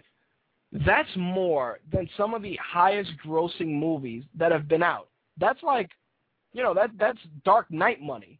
When a game is making 310 million dollars and you know, that's a that's a beautiful thing because it shows that, you know, we're passionate about quality gameplay and great titles, but it's also bad because it puts the big eye of, you know, Hollywood and other and other avenues that are going to just squeeze that nugget to try and capitalize on the popularity of this stuff. You know, I, I've already discussed in previous shows, you know, the Call of Duty movie, because you know it's going to fucking happen. And just the fact that these successful franchises are going to continue, you know, generating this kind of revenue, they're not going to not notice. Uncharted 2 gets props because it broke a million, it sold a million copies in the last few weeks that it's been out. But, like I said before, what's going to happen? An Uncharted movie will happen. They'll probably ruin it, and that'll be that. That's the way shit goes. And, of course, that's going to lead me right into this month's NPD numbers, which, of course, are the telltale sign of how things are going to go into the holiday season. And you guys will be surprised by some of the numbers for the month of October. Um, of course, with the price drop, the Wii came right back up to the top of the ladder by selling 506.9, well, 506 million units up oh, 506,000 units, sorry. Uh, the PlayStation 3 sold 320,000. The Xbox 360 sold 249,000. And the PlayStation 2 still up there, 117,000 units. In terms of handhelds, it, it, it's no question that the DS was going to be number one. Of course it is, with 457,000 units sold. The PSP slash PSP Go have only sold 174,000 units. Now, the DS, not surprised by the numbers. The Wii surprised me that it came up to the top, but you know what? Cutting the price is definitely going to help. But the other thing that is is is ridiculous is the fact that during the month of October, a lot, you know, a, a decent number of titles came out. So it bugs me out that they didn't, you know, that it didn't help move any of the higher end consoles. But you know, Nintendo has a strong uh marketing strategy, and they're just gonna they're gonna capitalize. Like you know, I'm more than sure that the, when the NPD numbers come out for the month of sub- September, um, probably Xbox 360 will be up there with, and Call of Duty will be the number one game. But who knows? In terms of the top 10 software titles, um, Uncharted was number one. Uh, it sold 537,000 copies, which is now a million based on the previous article I had read. Wii Fit Plus was number two at 441,000. Not surprised if you own a Wii Balance board. The game is only 20 bucks, so it's a no-brainer. You're gonna buy it. Uh, Wii Sports Resort, uh, actually Borderlands for the 360 came in with 418,000 units. Wii Sports Resort came in fourth with 314. NBA 2K10 was in fifth. Halo 3 ODST, 271,000. Not bad. NBA 2K10 on the PS3, 213. Forza 3, 175. Kingdom Hearts for the DS had 169,000 units, outselling FIFA Soccer 2010 for the 360, which sold 156,000 units. Now, of course, in, in referencing that, like I was saying, Call of Duty is definitely going to be number one next month. And what's happening is that stats are coming out that Call of Duty sales on the Xbox 360 are outselling the PlayStation 3 version of the game 2 to 1. Um, one of the reasons, of course, is going to be Xbox Live.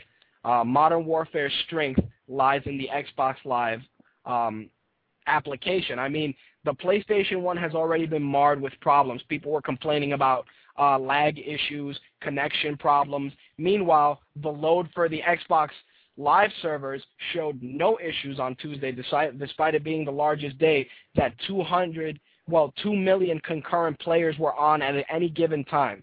That means that if you logged on at 10 p.m., uh, 11 p.m., 1.30 in the morning, 4 a.m., there were at least 2 million people playing Call of Duty on Xbox Live. Uh, PS3, of course, got hit with a server outage yesterday due to the high demand to play Call of Duty online. I mean, this is a testament that's showing that the Xbox Live service continues to be superior. I mean, of course, it's going to be said that it's expected because you're paying for it. But on the same token, if you're trying to compete, then you should have a system that's comparable. I mean, uh, the PlayStation online system is nice, but it's not great, and it's definitely not um, moving that aspect of the PlayStation 3 forward. On the contrary, um, Xbox Live just continues to evolve. Of course, next week uh, on the 17th, you'll get the update that'll give you Facebook, Twitter, Last.fm, and Zune HD Marketplace functionality, of which I'm definitely looking forward to Last.fm, especially if you can add the music to any of the games that you're playing.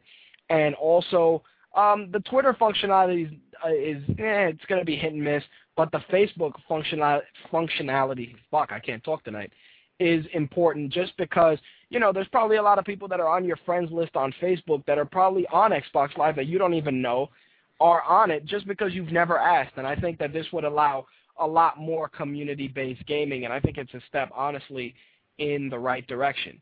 Well, I think I'm Call of Duty out, and that's going to close out this week's video game segment. Let's get into some movies. Off the bat, of course, you know, one of the things I always talk about is the fact that everything that was cool from the 80s uh, seems to be finding its way into theaters. You know, Transformers, G.I. Joe, um, Voltron supposedly, Masters of the Universe, of course, things of that nature. Now, the newest one, according to Get This, the Wall Street Journal, is that J.J. Abrams is in negotiations to produce a movie about the Japanese toys known as Micronauts. Uh, those toys came out initially in 1974 in Japan as Microman. Abrams stated the following. Sometimes when someone is not a celebrity and you are casting them in a role, everyone who is in a seat of authority voices questions about the actor's talent, sex appeal, looks, ability, their everything. But then they get the role and suddenly they are on the cover of every magazine and nobody questions those things again. In retrospect, everyone says, of course, that person is a star. I think that, of course, J.J. Abrams was doing the hard sell because unless you're a, a, a comic book fan or a kid, you have no idea about fucking Micronauts whatsoever. I know about Micronauts because as a kid I read a lot more comic books than I do now, and I remember seeing Micronauts comic books. I also have seen lots of Micronauts toys on sale at various conventions. Uh, nonetheless, looks like we got our caller, and I'm assuming it's probably going to be Slick. Let me see. Yes, it is. Slick, you're on the air. What's up, man? What do you got, sir? You know, the the same old rage from rehashing movies from the 80s, like you said. Of course.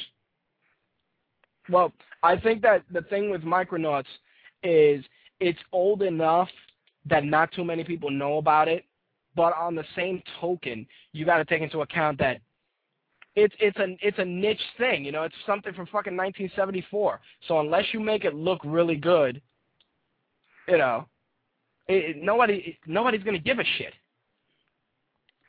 I don't really jump on the movies that haven't been done before. I mean, even if it's based on a comic or like a toy series or anything like that. But when you put up the post about Clash of the Titans, the Clash of the Titans, I, I, I'm just not feeling that that trailer that I saw. Well, you know what? in, in sticking with that, I'll do you one better.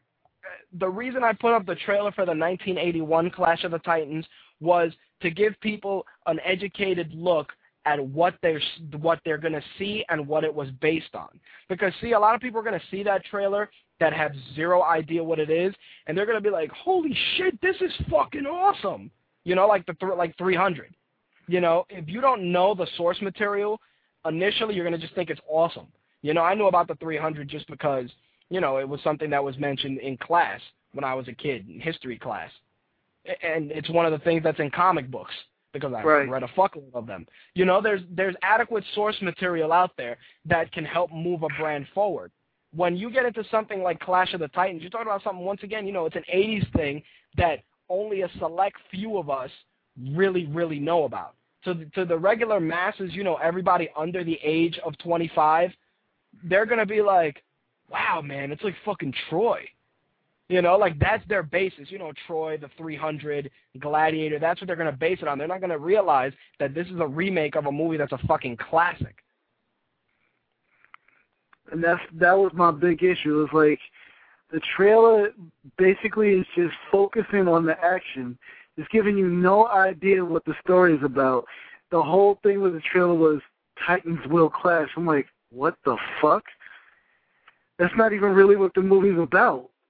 I mean, Right. the only clue, like, let's take a 16 year old gamer that's never seen the original. Probably, you know, probably somebody in that demographic wouldn't have seen the original.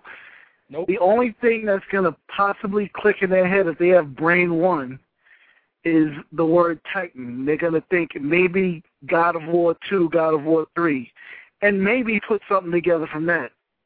Yep, because that's their that not for nothing. That's probably their exposure to Greek mythology.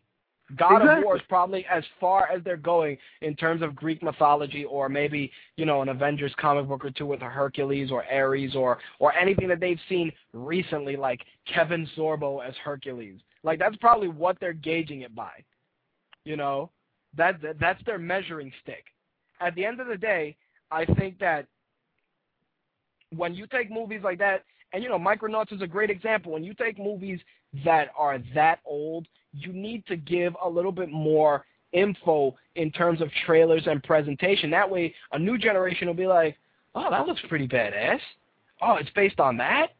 Nice." You know, but at the end of the day, it's it's it's all about cutting the pieces together that'll sell you on a movie. How many times do you complain when you see a uh, a trailer for a flick then you go watch the movie and you're like, fuck, man, the best parts were in the trailer. Yeah, I- It happens, That has dude. happened It to me happens. more than once.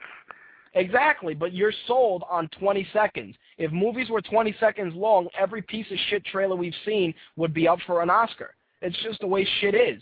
When I saw it, I went in there with the with the knowledge that you have a movie that you that I saw a thousand times that I still watch. If it's on America's movie on on American movie classics, I want to see fucking Burgess Meredith. I want to see an owl made out of solid gold. You know, I want to see a fucking uh, a winged horse flying around. I want to see Medusa because that's shit that I knew about as a kid. You know, you want to see that stuff, and as as a as a grown up now, you kind of enjoy seeing some of those things brought to life. Like I said, you know, I always tell you that I enjoy seeing things from my childhood being modernized and introduced to a new generation. Now the the thing is whether they do it right or wrong. That's that's a whole other story. And that's another thing because I happen to know somebody who who used to be in charge of like making those trailers. He works for another company now, so he doesn't really do that anymore. But on your site right now, like back to back, you have the Clash of the Titans remake trailer, and then you got the trailer for Kick Ass, and it's like night and day. It's Like on one hand, you have the right way and the wrong way to do a movie trailer. Right. Wait. But on the same token, you have to look at it that Kick Ass is it was a labor of love because if you read the backstory to the making of that movie, they didn't even want to finance the movie for the director because they felt that the source material was too violent, it was done way too it was too inappropriate, and he had private investors help him make the movie, and then of course he found a distributor. The the, the fact is that when you're creating a project out of love and you're investing 110% of yourself into it, which is one of the things, you know, if you were listening that I was telling Brooks about, you know, in terms of like the small role in his movie, is the fact that these guys when you're passionate about some shit and you want to get it, you want to you want to get it made, you want to have the masses enjoy it and be exposed to it. You want that shit to be 110% accurate.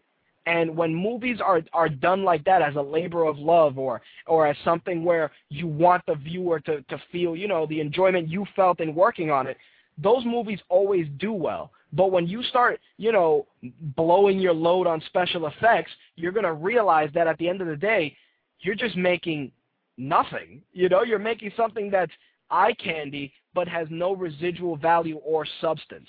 You know, that's one of the things that you always should talk about with Transformers. It, it visually impressive. In terms of substance and residualness and, and overall feeling that you enjoyed it, you had zero. And that's that's that may happen with Clash of the Titans. You may see it and come back and then be like, you know what, Rich, I saw it. Fucking, they they they did it wrong. They might, you know. Like I said, I I have a feeling they will do it wrong, and I would love to be wrong about that because just as much as you do, I love that movie, and I'm looking in the chat and people talking about Flash Gordon. I'm gonna say it right now. They're gonna remake that too. It, so. Oh God. That's yep, I'm saying it. I'm calling it. I'm calling it. It's gonna suck. Why is it gonna suck? First and foremost, because, because the Freddie movie, Mercury's dead. He can't do the soundtrack. That's that's a very big issue right there. Queen is no more, and that's one of the main reasons why it will suck. Because that soundtrack was unbelievable and made the movie. The movie was not. It was purposely done campy. It wasn't made serious at all. It didn't take itself serious. It had horrible special effects, and that's the thing. They're going to try to make it have great special effects, and it's going to fail because they're going to try too hard to make it good. Well, you know what it is. You have to take into account, and this is one of the things that that you know I, I always I always look at it a little bit more critical because I, try to I try to look at it with with the eye of okay, this is going to translate well into screen, just on the basis that as you know, like I said, it, it's seeing my my my childhood brought to life before me. Now, with that, you have to expect there's going to be good and bad, and liberties are going to be taken. You want to know why? Because a lot of people don't reference the shit from the 80s, at least the ones that are writing the shit.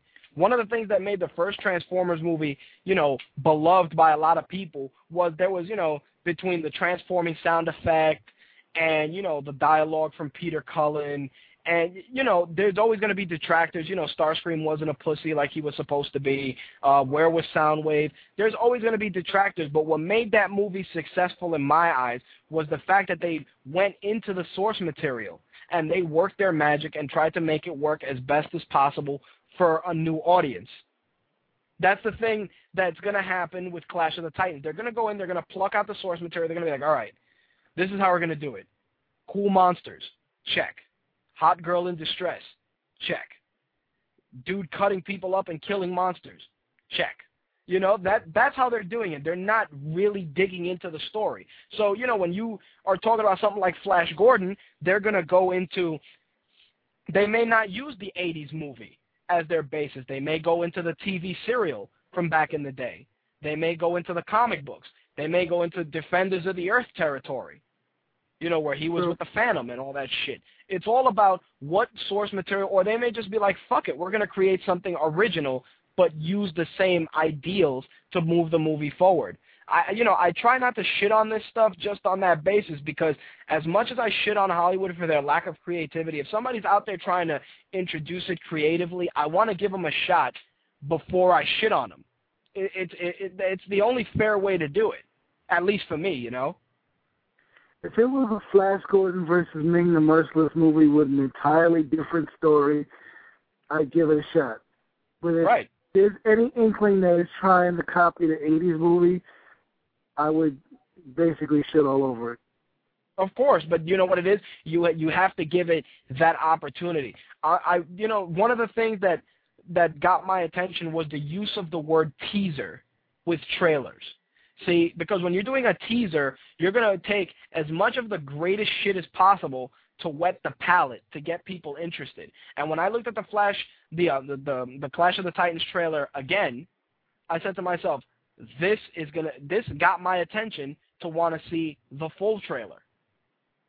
You know what I'm saying? Like that's what it did. We got to show you stuff. You know, we got whatever 20 seconds to blow your mind. We got to sell you on a multi-million dollar movie in 20 seconds. Go. And you know, you got to you got to account for that shit. So I'm gonna wait a for a full trailer, and b till it comes out because I'm definitely gonna go see it. And I'm actually gonna probably go and plunk down 10 bucks to go see it in the theater. Yeah, it's gonna plunk down 10 bucks for Kick Ass. But I hear what you're saying. There you go. Well, I I mean, you know, we'll see what happens. Anyway, let me run through the rest of this stuff. Um, there's 50 minutes left. You can call back if anything. All right, man. All right. See you around. Peace. You're on the air. Who's this? It's Hyena. Hey, dude. What's going on? Nothing much, man. Just got to practice racing home in hopes I can catch your show before it ends. Well, I've been I've been hearing you talking about Clash of the Titans and making a remake. Yeah, I put the uh the trailer up on uh mytakeradio.com. Okay, I I totally dig it. I mean, like the things that like you know like when it when it comes to Greek mythology and shit like that. I mean, I grew up on Clash of Titans and Jason the Argonauts. You know, the whole claymation, uh, uh, you know, action scenes and whatnot. But I mean, like if you just take all that apart, you just you know listen to this, you know, the actual storyline. It's pretty pretty epic, you know. And if they make it's it true. dark, I mean, go ahead, man. no, I mean, like I, I've been noticing trend in like a lot of remakes. You know, it's all about the seriousness and kind of, you know, it's kind of dark. I don't know. I, Everyone I wants to go like, dark. Yeah, I mean, like I, you know, take uh, Star Trek for instance. You know, I mean, it's it's all serious and it kind of has it's it's it just feels dark. It's true. I mean, you know what it is, and and this has been the trend, and I've seen it even in descriptions for movies. Everything has to be dark. You know, the Superman movie, the the last one, that that steaming pile of shit with uh, Kevin Spacey. Oh, you had to go Yeah. dark. You had to go dark with it. You know, fucking. You could do a movie about Gumby, and Gumby has to be dark, and Gumby has to be emo, and he has to have psychological problems and conquer his demons you know, and and fight the blockheads. Like like everything has to be dark. And I, you know, while it's fine when it's applicable, you can't do that with everything. It loses it it loses its luster. That that's how I see it. I mean, either it's either it's either you go with the source material, you go dark, or just don't do it and save yourself the aggravation of angering a legion of fans. You know, Mm-hmm. that's how I see it. Yeah.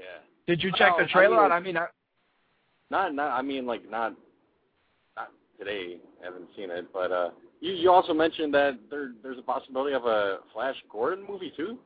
Yes, there are uh, rumors of a Flash Gordon movie. There's been a uh, there's been a lot of speculation. There's been like every time I get news about it, it's like, all right, we're working on it, and then whoever it is drops out, or they just stop um, putting news out about it. But they are going to do a uh, Flash Gordon movie. Ah, that'll be interesting. Yep. They also want I to mean, do a Lone Ranger movie. Lone Ranger movie. Yep. Supposedly Johnny Depp was interested in playing Tonto. How the fuck is that? I don't know, man. I mean, like nowadays you got like a lot of white actors that are playing a lot of like Asian roles. I mean, look at Prince of Persia. I mean, Yep. how I was- I I mean, was like gonna how many of reference those that. main actors? What's up? I was going to reference that. Jake Gyllenhaal looks the furthest thing from a Persian I've ever seen. Don't get me wrong. He got shot with spray tan and bronzer. You know he did. But Yeah. it's like, dude, y- you don't. You don't look Persian at all. You don't. I would say. I mean, the I lead the lead uh, girl uh, is English. The lead What? What was the lead chick is racist. The lead uh the girl that's playing the lead, the love interest, she's English. Yeah. You know, it's, it's what do you expect, man? It's one of those things where you you got to just wait to see if it translates well into screen. That's true. That's true. And I mean, it, it it's a it's a flip of a coin. It's always a flip of a coin. That's it. I mean, you know, I'm gonna wait for more full trailers because, like I said, and I was telling this to Slick and who called prior to you. You know, it's all about the teaser is exactly that, the teaser. Yeah. You know, it's one of it's one of those things where you got to either a wait for a full trailer or b go to see the movie. That's true. That's it. Hey, did you talk right, about dude. uh the men that stare Yeah. at goats yet? No, I did not, and it was it was interesting that you called because I know that you had given it a, a glowing review, and it looked funny, man. The fucking scene with the fainting goats got my attention. In terms of me going to pay money, not so sure, but it, uh, you know, George Clooney's special project movies are always funny to watch. I mean, one of my favorites was Confessions of a Dangerous Mind, you know, about Chuck Barris.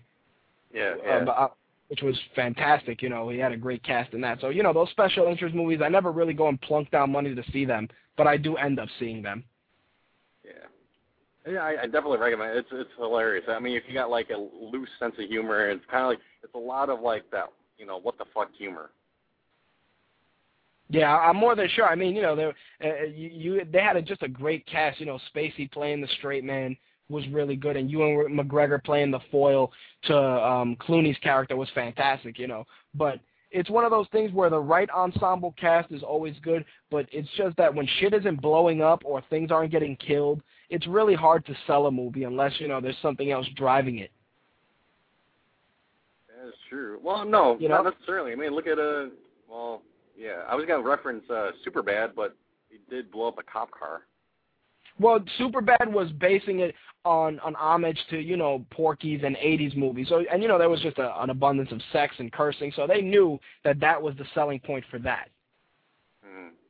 You know, and then that's what that's what it is. You know, you, you these these prototypical genre movies are always gonna have their their audience, but when you get something that's a smart and a, and a witty type of comedy, it's something that just goes under the radar. A good example is Grandma's Boy.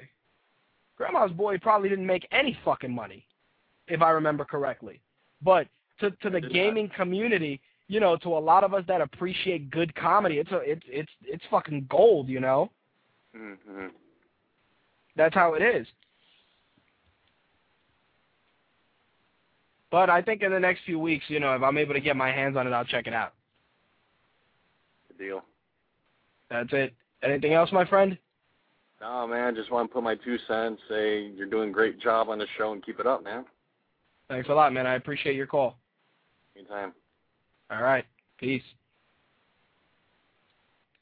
All right. Let's uh about 43 minutes of show left. Um good old variety like I always say every week. Always good for a uh for a great news story. Uh it seems that get this, Anna Faris, Dan Aykroyd and Justin Timberlake are in talks to join the cast of a live action CGI Yogi Bear movie. Anna Faris is going to be playing a documentary filmmaker. Dan Aykroyd will be voicing Yogi Bear, and Justin Timberlake will be the voice of Boo Boo.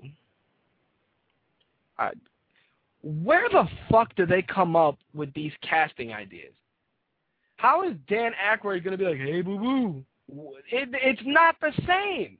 And and Justin Timberlake, no matter how nasally he can make his voice, he can never sound like this, Yogi. It, it's not gonna work. It, you know, I blame this on the fucking Chipmunk movie. The Chipmunk movie made some money, and they were like, all right, CGI, you know, old cartoons, and put them with real people. That'll make us a lot of money. What can we do? Oh, people like Yogi Bear. You know, it's like they did it with Garfield. It didn't make the, the the any kind of money that they wanted. They did it with the Chipmunks while it was cute and a novel idea, not making any money. I mean, where do they come up with this Yogi Bear shit? It's it's and, then it's like the cast just makes zero sense. Anna Faris, Dan Aykroyd, and just oh my god, they're they're fucking insane with with these ideas that this shit is gonna work, motherfuckers. It's it's ugh ugh. But you know what? Wouldn't be a movie segment without a little talk about Spider-Man 4. And it seems that the crew over at Mania.com is reporting that Rachel McAdams, uh, you may know her from The Wedding Crashers as well as The Time Traveler's Wife, is meeting with Spider-Man 4 producers to discuss playing the role of the Black Cat.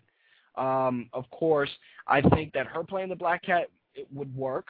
Um, I don't know if she's gonna if she can carry the movie alone as a villain, but I think that her and the Lizard would be great uh, roles overall. I think that her adding the dynamic of you know just being a chick that complicates Spider-Man life, Spider-Man's life, is a plus.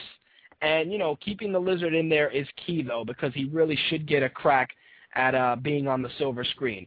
Um, in terms of casting, people and eh, they may agree, disagree. I think McAdams is a, a good enough actress to play the role of the Black Cat. You need somebody who has sharp wit because the Black Cat is good at, you know, just talking shit to Spider-Man. And you need a chick that has some some acting chops, you know, because there's going to be some some comedy involved. Just because she's she's a character that, you know, her her power consists of, you know, able to jinx anybody who was her opposition. A lot of times, you know, weird things would happen to Spider-Man when he was trying to catch her. And, you know, that was a power that they kind of added and took away in different comic books. It depends on what happens. The fact is that I think that the Black Cat would translate well onto the screen and would be a good character that, you know, you can add a good amount of backstory but not saturate the whole movie in the character. You know, I think that her and the Lizard would be great.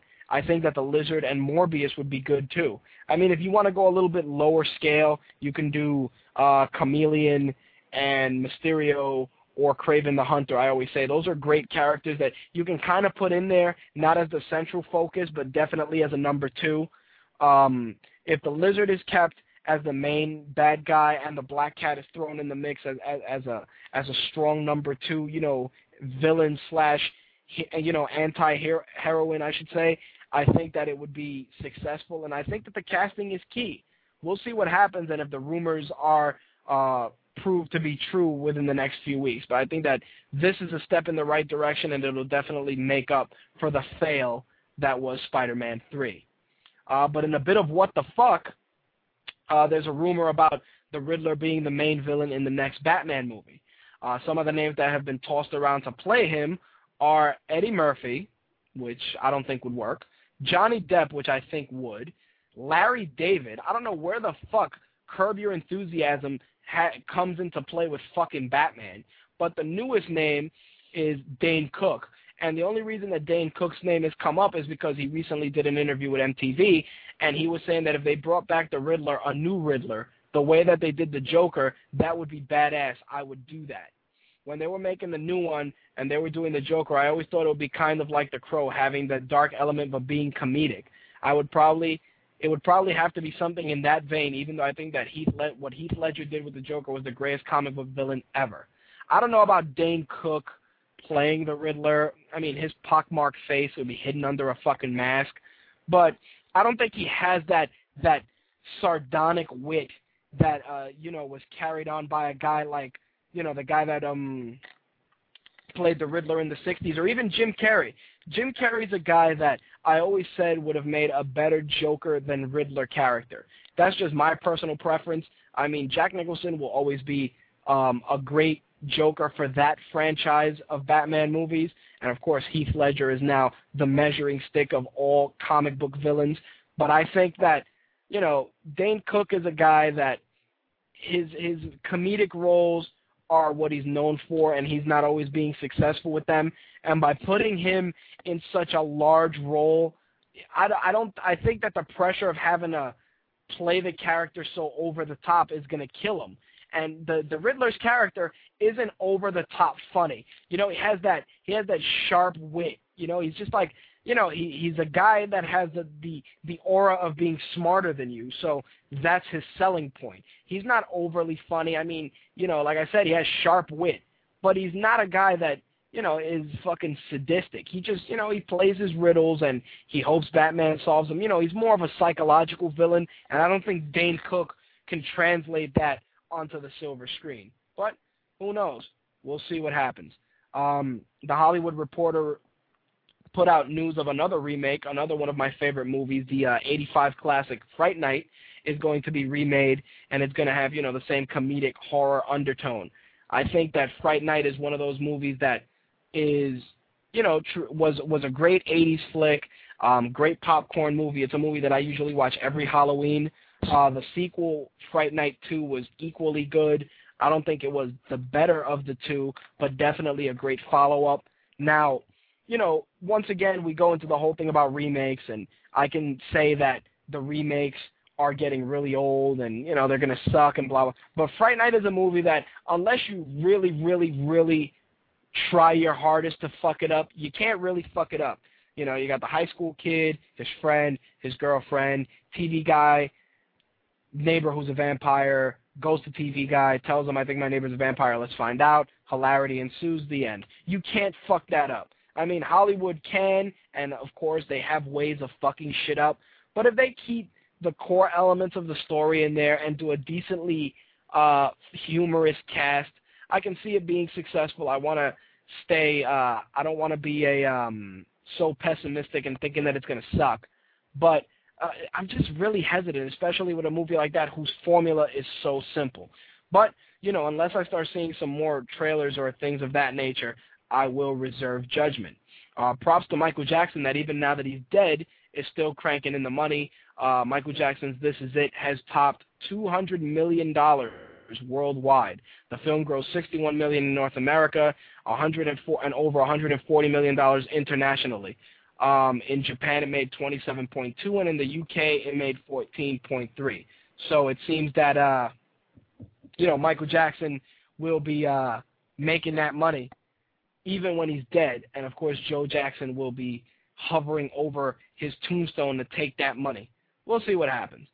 Um, and of course, to close out the movie news for this week, of course, even though Saw 6 didn't make as much money as the previous Saw movies, Lionsgate is going to go ahead and make a Saw 7. Yep, that's right. A Saw 7 will be out October 22nd, 2010, and it will be, get this, in 3D. Now, the uh, the Saw franchise to me, you know, a lot of people are going to tell me it's run its course.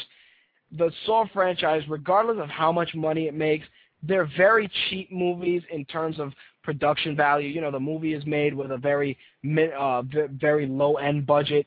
So when it's a low end budget and the movie, you know, exceeds that budget in terms of domestic and and regular sales, it's going to be one of those things where there it's just a matter of time before they make a sequel. I mean, a good example of that is a movie like The Punisher with Thomas Jane. Uh, not a box office hit, but good enough that it's that you know it had a high sales volume on DVDs that it warranted a sequel. Of course, at the time, Thomas Jane decided to not do it, and Ray Stevenson took over the role. And while a lot of people are going to detract from that movie and say that it was shit, I think that the overall presentation of the Punisher was as true to the comic book as I've seen in a long time.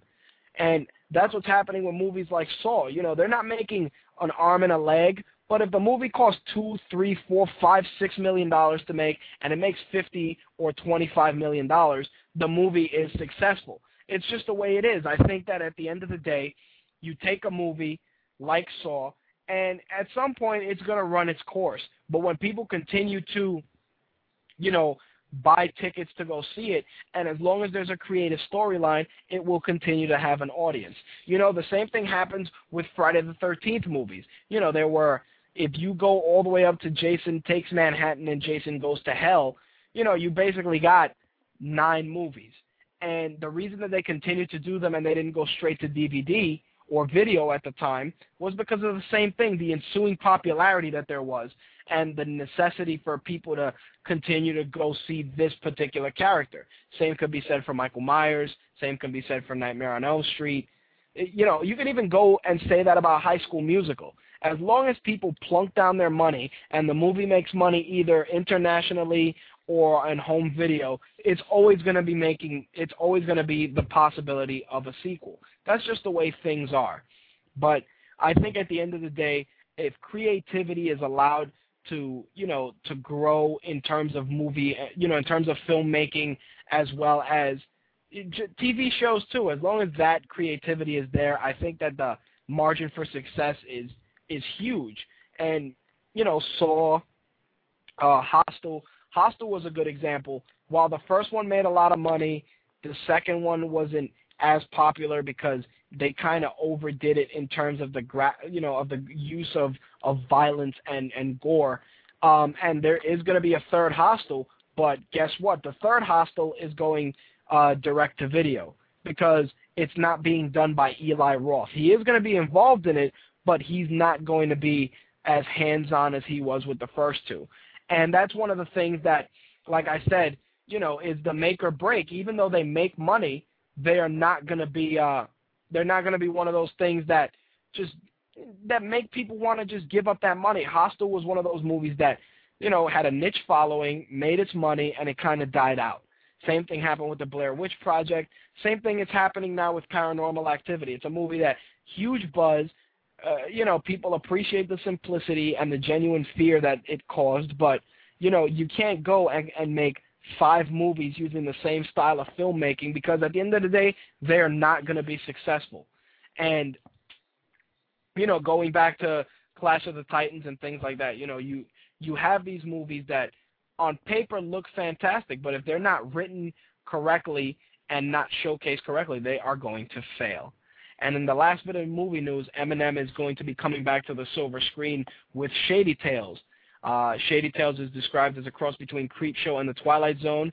It's going to be done by uh, Dallas Jackson, who did the movie Uncle P, and Kevin Grevioux, who did Underworld. The film is going to be a 3D project, and Marvel is involved, and they will be doing a four-issue spin-off comic book series.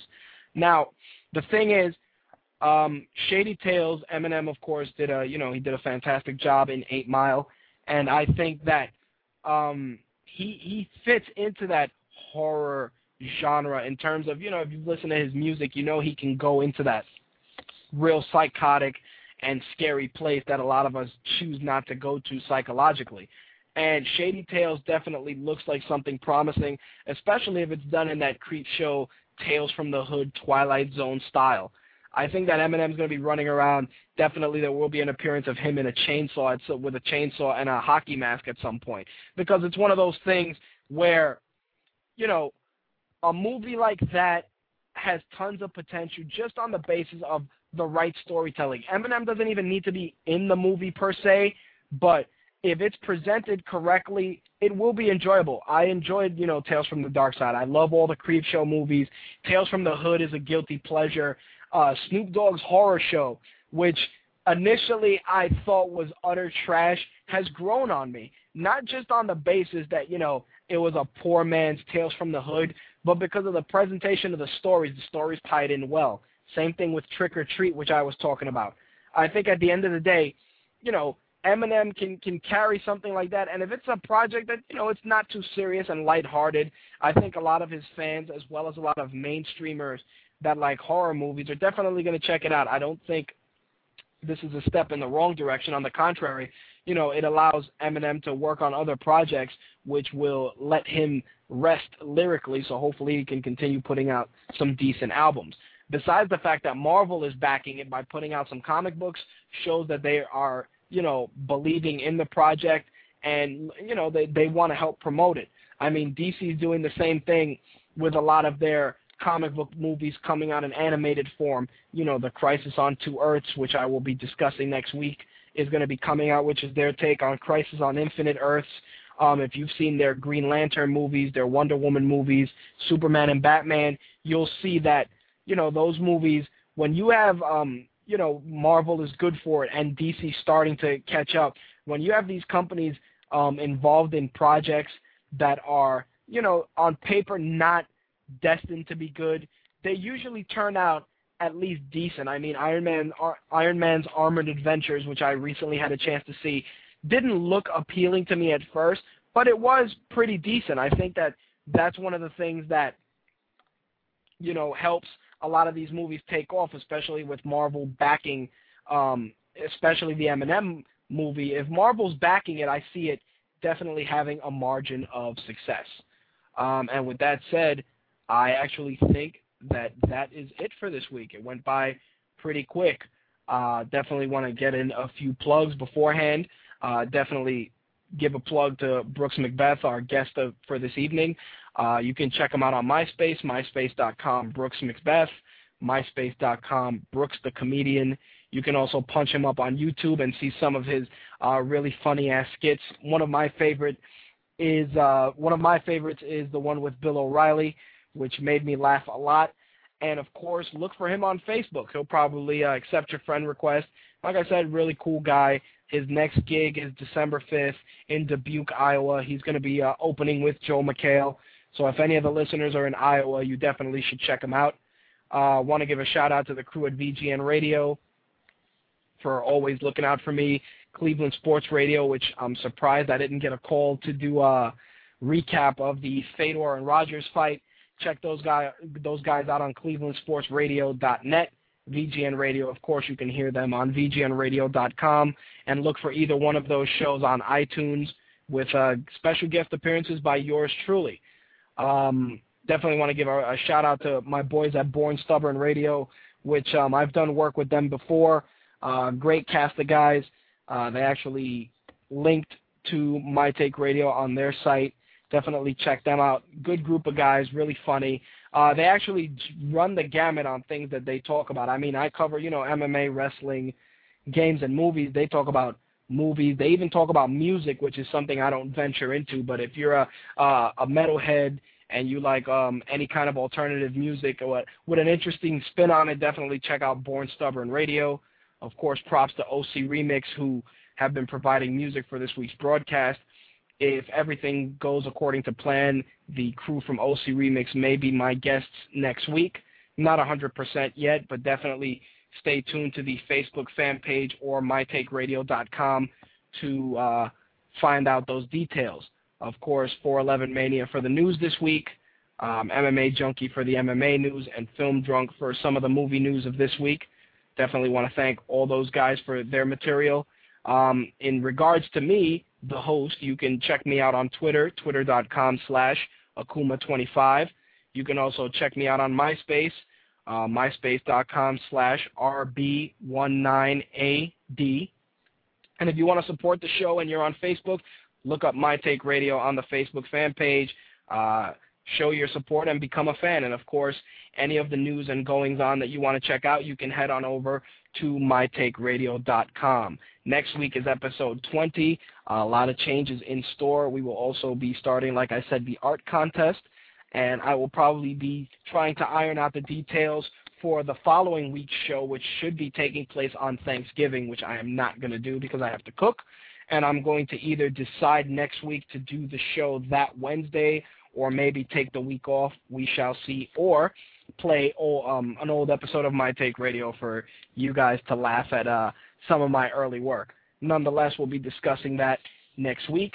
And with that, you've been listening to My Take Radio episode 19 for Thursday, November 12th, 2009. Uh, you can always look us up, mytakeradio.com, or if you're on iTunes, look up My Take Radio, hit, a, hit us with a review. You know, try and give us five stars, please, so we can try and move up those rankings and uh, get a little bit more exposure. Thanks to Brooks McBeth for calling in and for all you guys uh, showing your support in the chat. And I will catch you guys next week. It's been real. Peace.